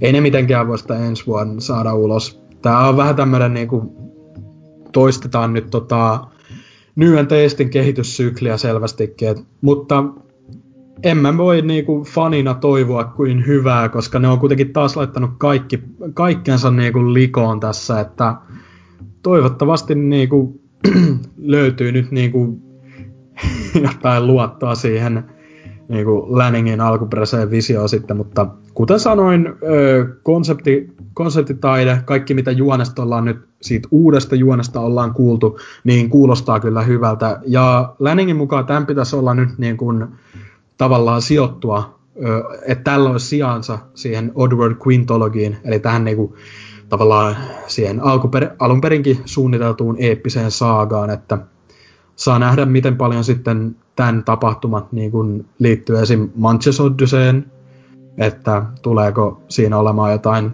tämmöisiä Loren kanssa uudelleen muokkauksia tai jotain, mutta mitäs fiiliksiä teillä on vielä tästä crafting-systeemistä ynnä muusta? Mulla on vaan niinku, no siis Lord Lanning nyt tässä omassa presentaatiossaan tähän sortunut, mutta siis mulla tulee aina ihan vitumoinen ihottuma kun jossain peliaiheessa tapahtumassa niin lähdetään fiilistelemään, että joo, me pystytään tekemään näin ja näin monta jotain asiaa ruudulle samaan aikaan. Se on semmoinen niin, niin vitun kulunut juttu, että olkaa hiljaa, että ketään ei kiinnosta enää nykypäivänä. Terkkuja vaan Mark Chernille. Mutta toi, ää, siis tavallaan, tavallaan niin hatunnosto siitä, että polku olisi ollut helppo, jos oltaisiin tehty vain Nyen testin enkinellä Apes Exodus. Se olisi ollut niinku helpoin ratkaisu, ehkä jopa myös mukava ratkaisu meidän niinku pelaajien ja kaikkien näiden fanien kannalta. Mutta nostan siitä hattua, että lähdetään kuitenkin toteuttamaan sitä ihan täysin omaa visioa asian tiimoilta. Jälleen kerran välittämättä paskaakaan, mitä massat ja EAT ja muut itkee siellä taustalla. Niin toi, siitä tykkään, mutta sitten taas se, että älä, älä please lähde nyt. Nyt kun sitä rahaa on monen vuoden korpivaelluksen jälkeen taas vähän taskussa, niin älä niinku lähde kikkailemaan sen rahan kanssa. Tee varmaa duunia, semmoinen, että se viehättää niinku tämänkin jälkeen vielä. Koska nyt kun se Fame on saatu takas tämän Apes Odyssey uusio versionin jälkeen, niin ei sitä palloa pidä heti pudottaa takaisin kikkailemalla liikaa, vaan semmoista varmaan mm. perustuunia nyt pari osaa. Sitten voi tehdä taas niin tämmöisiä vähän vallankumouksellisempia juttuja. Joo, tuota, mä vaan mietin sitä lähinnä, että miten siistiä se on juoksuttaa niitä 300 Mudokonia ja sitä metallilattia sun perässä, kun se rimin alkaa se. Ja, to, to, to, vähän vaikuttaa kyllä siltä, että kun ruvetaan tuolla lailla kikkailemaan, että tahtoo se ukkeli haluaisi nyt kaikkea sinne survoa siihen panahan pelliinsä ja muokata siitä semmoisen, kun se halusi, että kyllä on varmaan on konkurssikypsä plus minus no kolme niin. pojen sisään se firma ja sitten se tyyli Activision sääl... No ei se osta sitä. Ei sitä osta kukaan sinne, se painuu kaikkien muiden romujen kanssa syvimpään helvettiin. Että... Siitä ehtiikin tulla New and Taste remake kymmenen vuoden päästä. Että...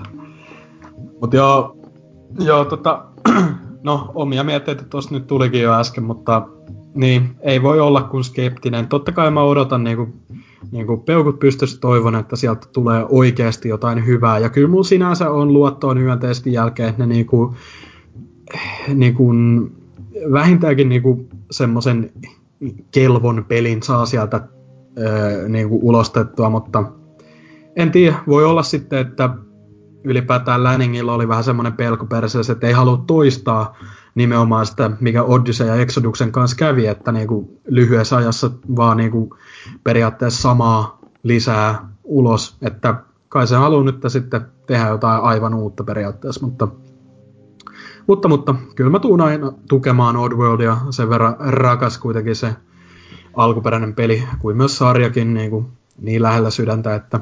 Ostitko sen Pehemo Apeen silloin, kun se oli Kickstarterissa? Niistä no, onpa, pehmole... hyvä, onpa hyvä tukemista se tostanut, saatana. niin. Niitä pehmoleluja ei ole olemassa. Jopa mä sentään, jopa mä sentään niinku os... Itse asiassa mä en ostanut, mä sain sen. Siis Capcom vs Marvel 3, mutta ei, ei siitä se enempää, hyvin helvetti. Uh. mutta tota, jos nyt vielä jotain tämmöisiä loppusanoja, niin äh, voisi vielä sen verran siitä Odward Quintologista sanoa, että äh, Lanning on sanonut kuitenkin, että se on edelleen edelleen tarkoitus joskus saada valmiiksi, kuinka kauan se ei ikinä menikään. Ja, ö, sitä en uskalla sanoa, että milloin saataisiin niinku ihan, ihan uusi Oddworld-seikkailu, koska vaikka tuo Souls tuleekin varmasti uudistamaan kaikkea, niin se ei kuitenkaan tule ole täysin uusi peli.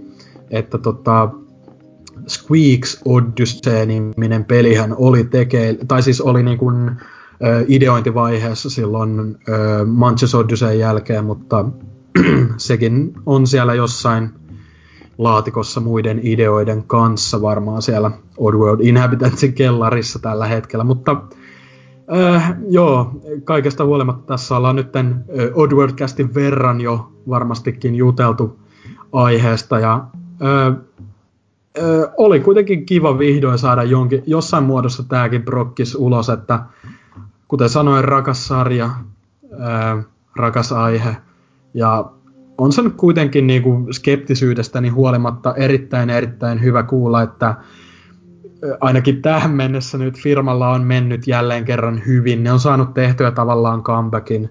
Ja toivon vaan, että lisää isoja hyviä juttuja tulossa, että se nähdään varmaan ensi vuoden puolella sitten – voitte tulla kahden vuoden päästä, kun kuuntelette tämän nauraskelemaan tämän kästin kommenttiosia, että paskaaksi me että konkurssiin meni ja Lionhead oli oikeassa, mutta no, toivottavasti näin ei käy. Mutta ei mun sen kummempia, että pidetään tässä tauko, öö, siirretään hostin valtikka tuolle yhdelle urpolle tuolla. Ai niin, sori, ei saa negailla, ei saa negailla. Ja, ja viikon kysymysosio tästä siirretään. Kiitos!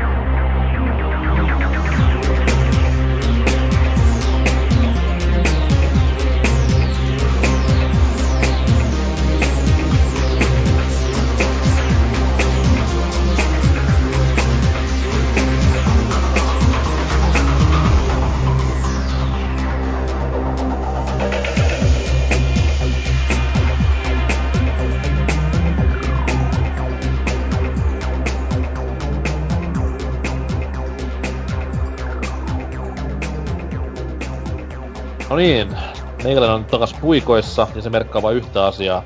Lionhead, tee se.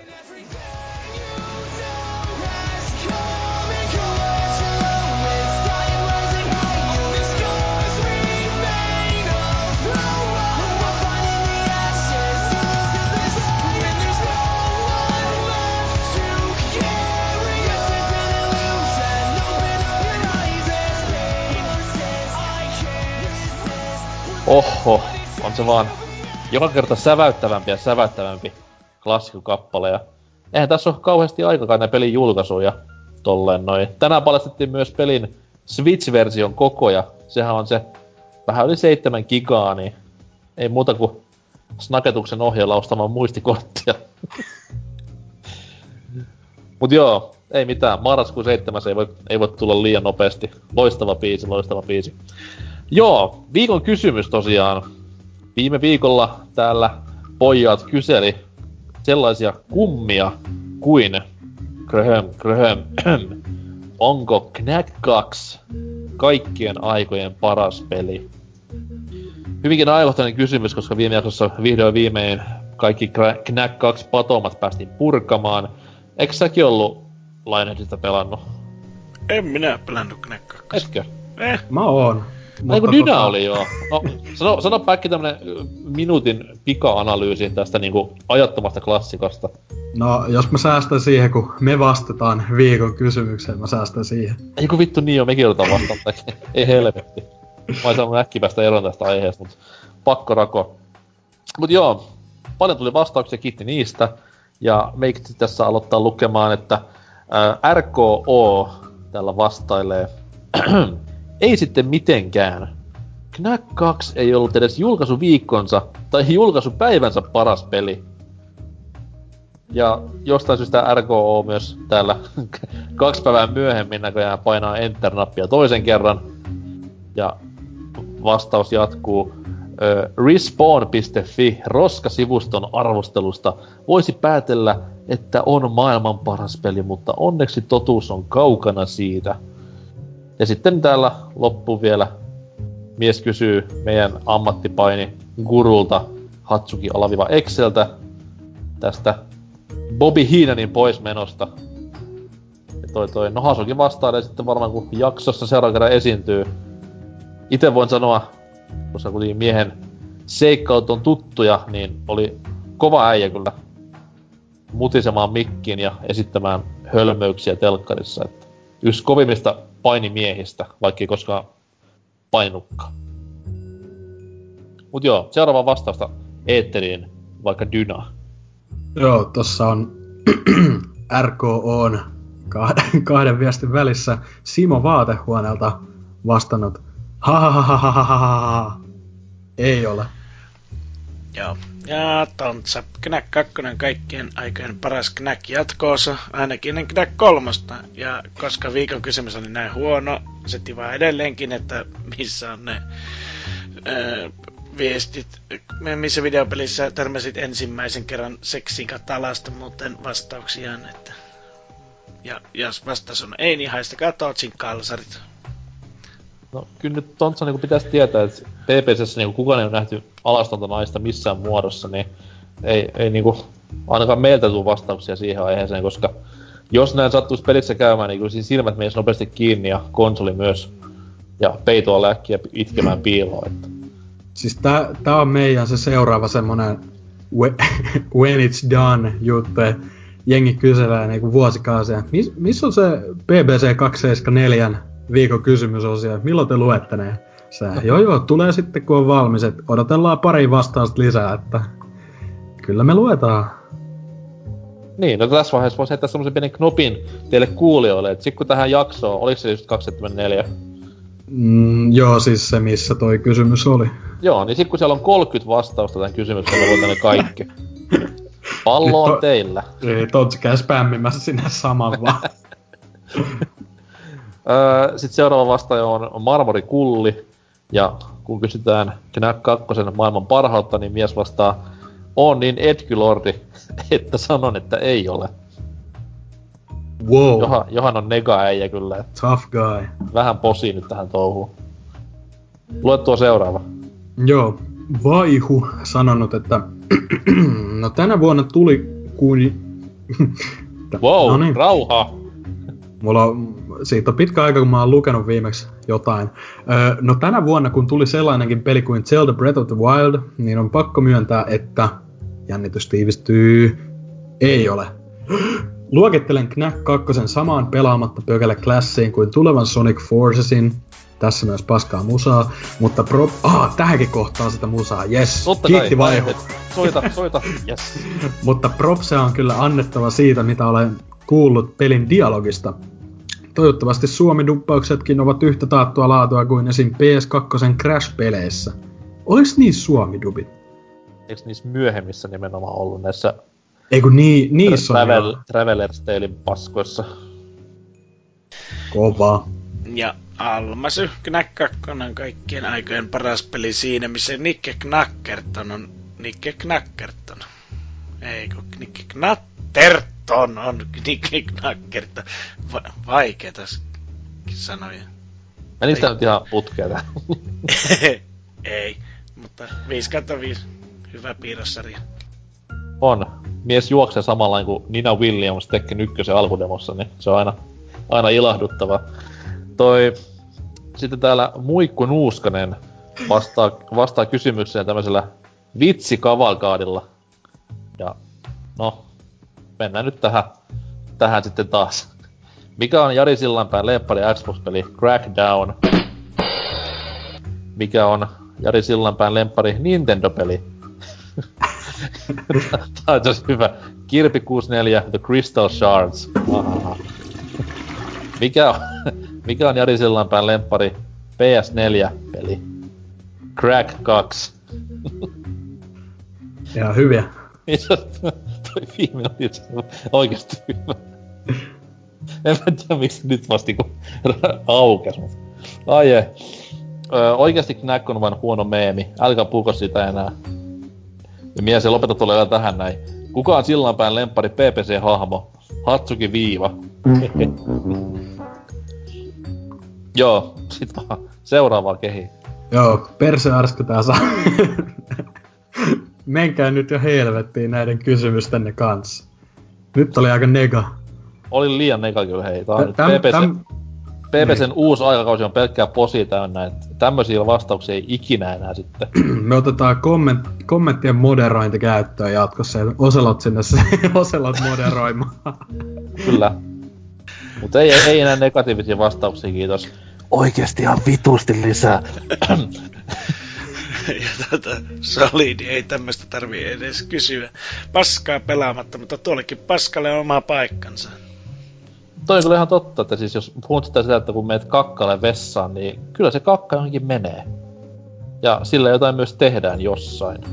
Niin kaikilla, on, kaikilla paskallakin on paikkansa maailmassa. Kanan kakkaa pistetään puutarhoihin ja No, mä en tiedä mitä Lionhead tekee sillä lehmän paskalla, mutta varmasti jotain hyödyllistä.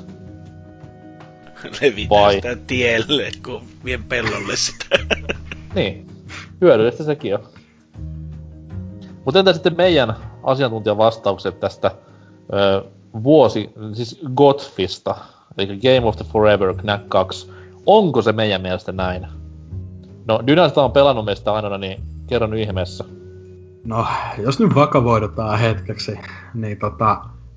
Tää oli tämmönen viittaus... Where do Drifun, I begin? Drifun, viittaus tähän Drifun hienoa monologiin, kun aloitti silleen jos nyt ollaan ihan vakavissa. Ei, mutta siis oikeasti kyllä mä, mäkin siis latasin silloin, kun se oli ilmaiseksi, ilmaiseksi silloin PS Toressa. Eikä ole Sony ottanut takas sitä vielä. Kiitos Sony. Tai siis ottakaa vaan. Mutta tota, siis mä pelasin about tunnin sitä.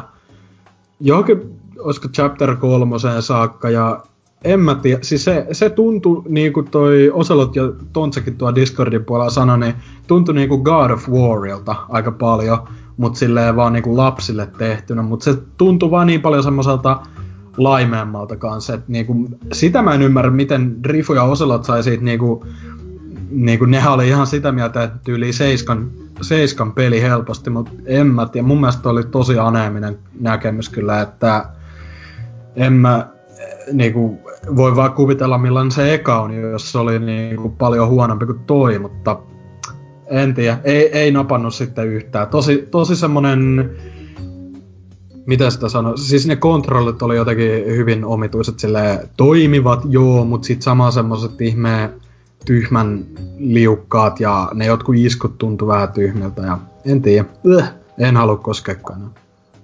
Eli Knack 2 ei ole kaikkien aikojen paras peli. Okei. Okay. Miten sitten vanhulla Lionhead? Sulle toi kuitenkaan rima hirveän korkealla pelien laadun suhteen, niin...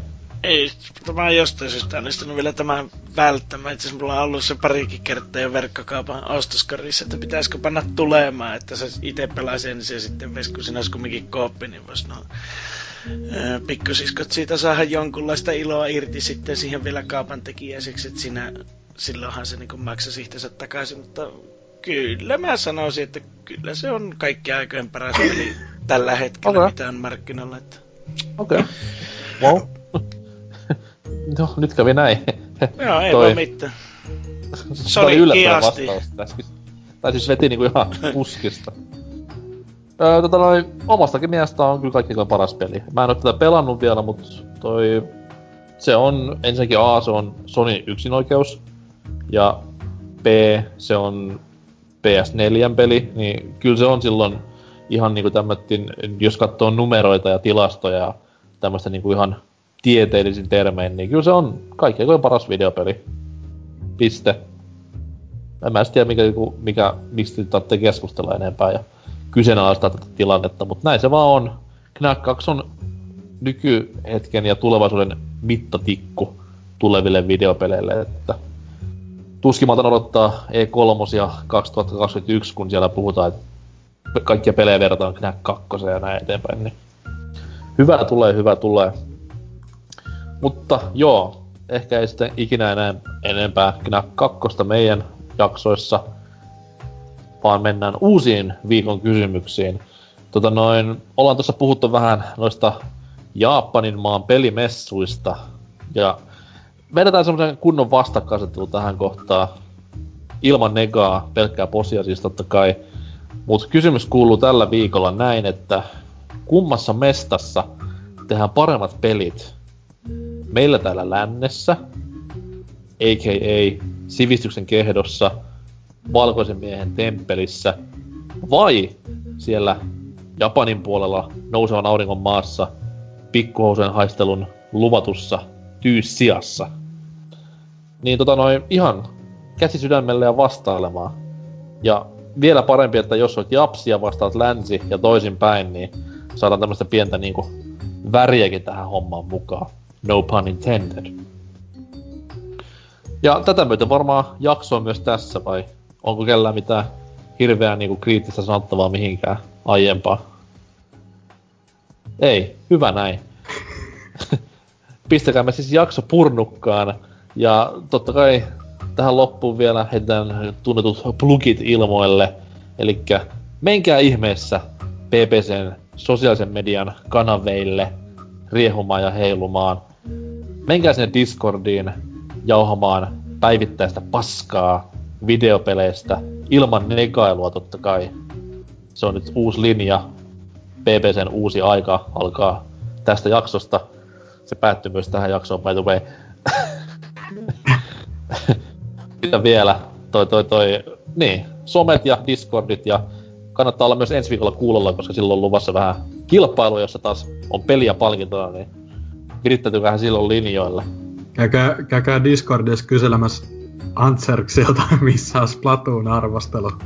Kyllä, toki sillä ei ole kiire, koska vanha kunnon Tilthän julkaisi vasta ARMS-arvostelu, mikä on melkein yhtä ajankohtainen. Mutta, mutta ei saa negailla, kysykää kiltisti sitten. Niin, niin, muistakaa, negailu on turhaa. Ne kuitenkin kaikki yritetään parhaamme, ja Suomi on vaan pieni maa, miten ne kaikki sellaista olikaan sanonut, mutta anyways. Öö, miten meni Lionhead-jakso? Öö, Kurita kummempaa tässä yrittänyt jakson aikana miettiä, että mikä olisi seuraava tai tässä lopputeksti saatat sanojen, että mikä olisi seuraava sitten peli, mitä pitäisi aloittaa tämä loppuvuosi. Kuitenkin vielä muutama kuukausi aikaa, niin mitä mä rupean nyt seuraavaksi sitten tuota hehkuttamaan, että kun Mario ja Rappis on nyt menneen talven lumia ja Sonic on Hasukin tuota, lempilapsi, niin nyt on vähän elämä silleen tyhjää. Että... Et yritäisi niinku väittää, että sieltä ei tulisi tuommoista keskinkertaista paskaa niin paljon, että voisi hypätä bandwagoniin. Niin, mutta kun se pitäisi olla niin tyhmää, että tuota, se tuntuisi joltakin sitten, kun se onkin hyvää. Että... voithan, voithan se sitä bubsyä hypettää. No se tietysti, mutta kun se on tasaloikkapeli, niin se on vähän niin kuin mä puukottaisin vaan ihteni mahaa eduskuntatalon rappusilla siinä tilanteessa. Että... Suu suu. Kauhe. Nyt meidän niinku jakso ihan dated. Vitun Niinistö. Miksi sä puukotat mamuja? Eikö tää mamujen vika? Niin. Mut joo, mites Dynalla meni jakso muuta kuin toi hirveä mehustelu tossa noin välissä? Öö, no onhan se ihan kiva vähän päästellä höyryä. Vihdoin saatiin se Oddworld-kästi ulos ja, tai Oddworld-osio nyt ulos. Ehti kästi rakennekin muuttua sitä suunnitellessa, mutta tota, ei, mikä siinä.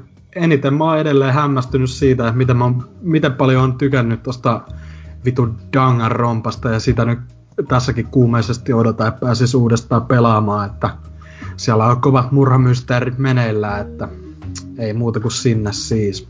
Sitten tärkeä kysymys, vaikka tässä vielä on jaksoja mm. välissä, niin kumman käsikonsoli otat messiin Japanin reissulle? Lento on kuitenkin pitkä, se on yli 10 tuntia, äh, about 10 tuntia, mä en tiedä miten sä lennät sinne, mutta mm. anyways, niin kumpi tulee viihdyttämään sinua matkalla vai lähteekö molemmat? No itse asiassa mä oon vähän sitä mieltä, että en ota kumpaakaan, mutta... No niin, sitä sitten. mutta tota... For the players. Kyllä, mä, oon niinku, mä oon myös miettinyt, että jos mä jomman kun mä otan, niin kyllä mä kallistun Vitaan vähän, että 3DS on kuitenkin se, että tai siis että tekis totta kai ehkä mieli hieman ostaakin sieltä jotain, niin 3DS ei ainakaan voisi sitten testailla paikan päällä, kun siinähän taitaa olla region logit, oliko peräti DS-peleissäkin, vai oli, joo, että Vita on kuitenkin Vita kuitenkin on kaikkien aikojen paras konsoli, niin kuin Knack 2 on kaikkien aikojen paras peli, niin mikäs siinä? Okei. Okay. Good to know. Joo, itselläkin oli kivaa, koska tää on niinku tämmönen, että kun tulee PPC-jakso, niin tarvit pelaa Marvel vs. Capcom 3, tuota Infinity, pelkästään plussaa vaan, kun pysyisit pelistä erossa.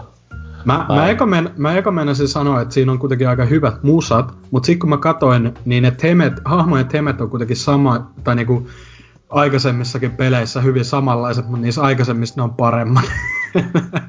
Menipä hyvin sekin. Mä oon, niinku, mä oon paljon antanut Capcomille elämän anteeksi.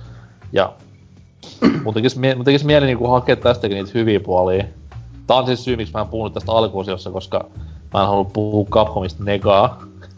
Mut siis on tää, tää on niinku kamala peli kaikin puolin.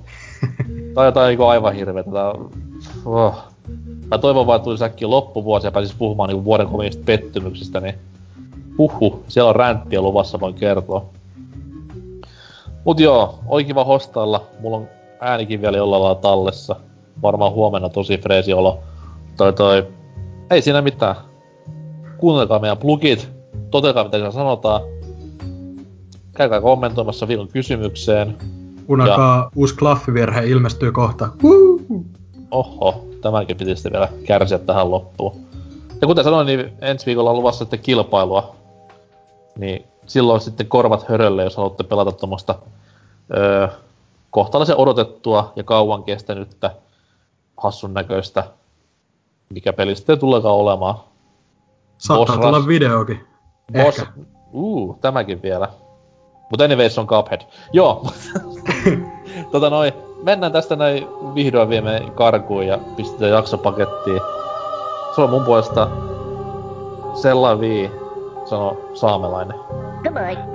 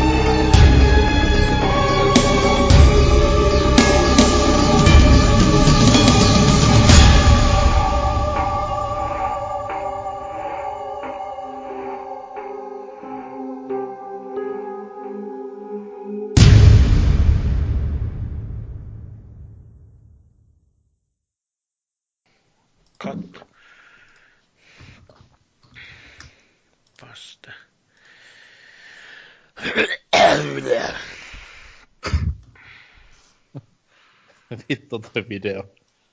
Miksi on mulla auki tää? Mikä? Nintendo Switchi on vitsi. Vitus näkee, jos pitää joskus käynyt aina käynyt mielenkiinnosta käynyt kahta sen videoita, kun ne on niin hyviä. Mikä se kanavan nimi on? Se on joku Mad Tech Tips tai joku... Mad, Mad, That's... niin, Mad Fintech. Nice. Mutta isommat perustat oli siis se, että toi Switchillä tulee Nintendo omi brändäämiä muistikortteja. Joita pakko ostaa. Mitä jos siis pakko, mutta siis, mut siis lainausmerkissä kaikki tulevat Nintendo Switch-pelit niin tulee vaatimaan sen kortin. Sitten oli se, että se, se, että laite käyristyy. Sitten, mikä se viimeinen oli? Niin joo. Se, että siinä laitteessa pääsee maksimissaan 60 fps. Ja kun hän, hän on tässä nyt pelannut tämmöisiä 150 fps overwatch niin, eihän, eihän, niin eihän hän ei halua koskaan palata takaisin vaan 60 fps. Uhuh. Sitten se pelasi peliä siinä samaan, missä oli 60 fps.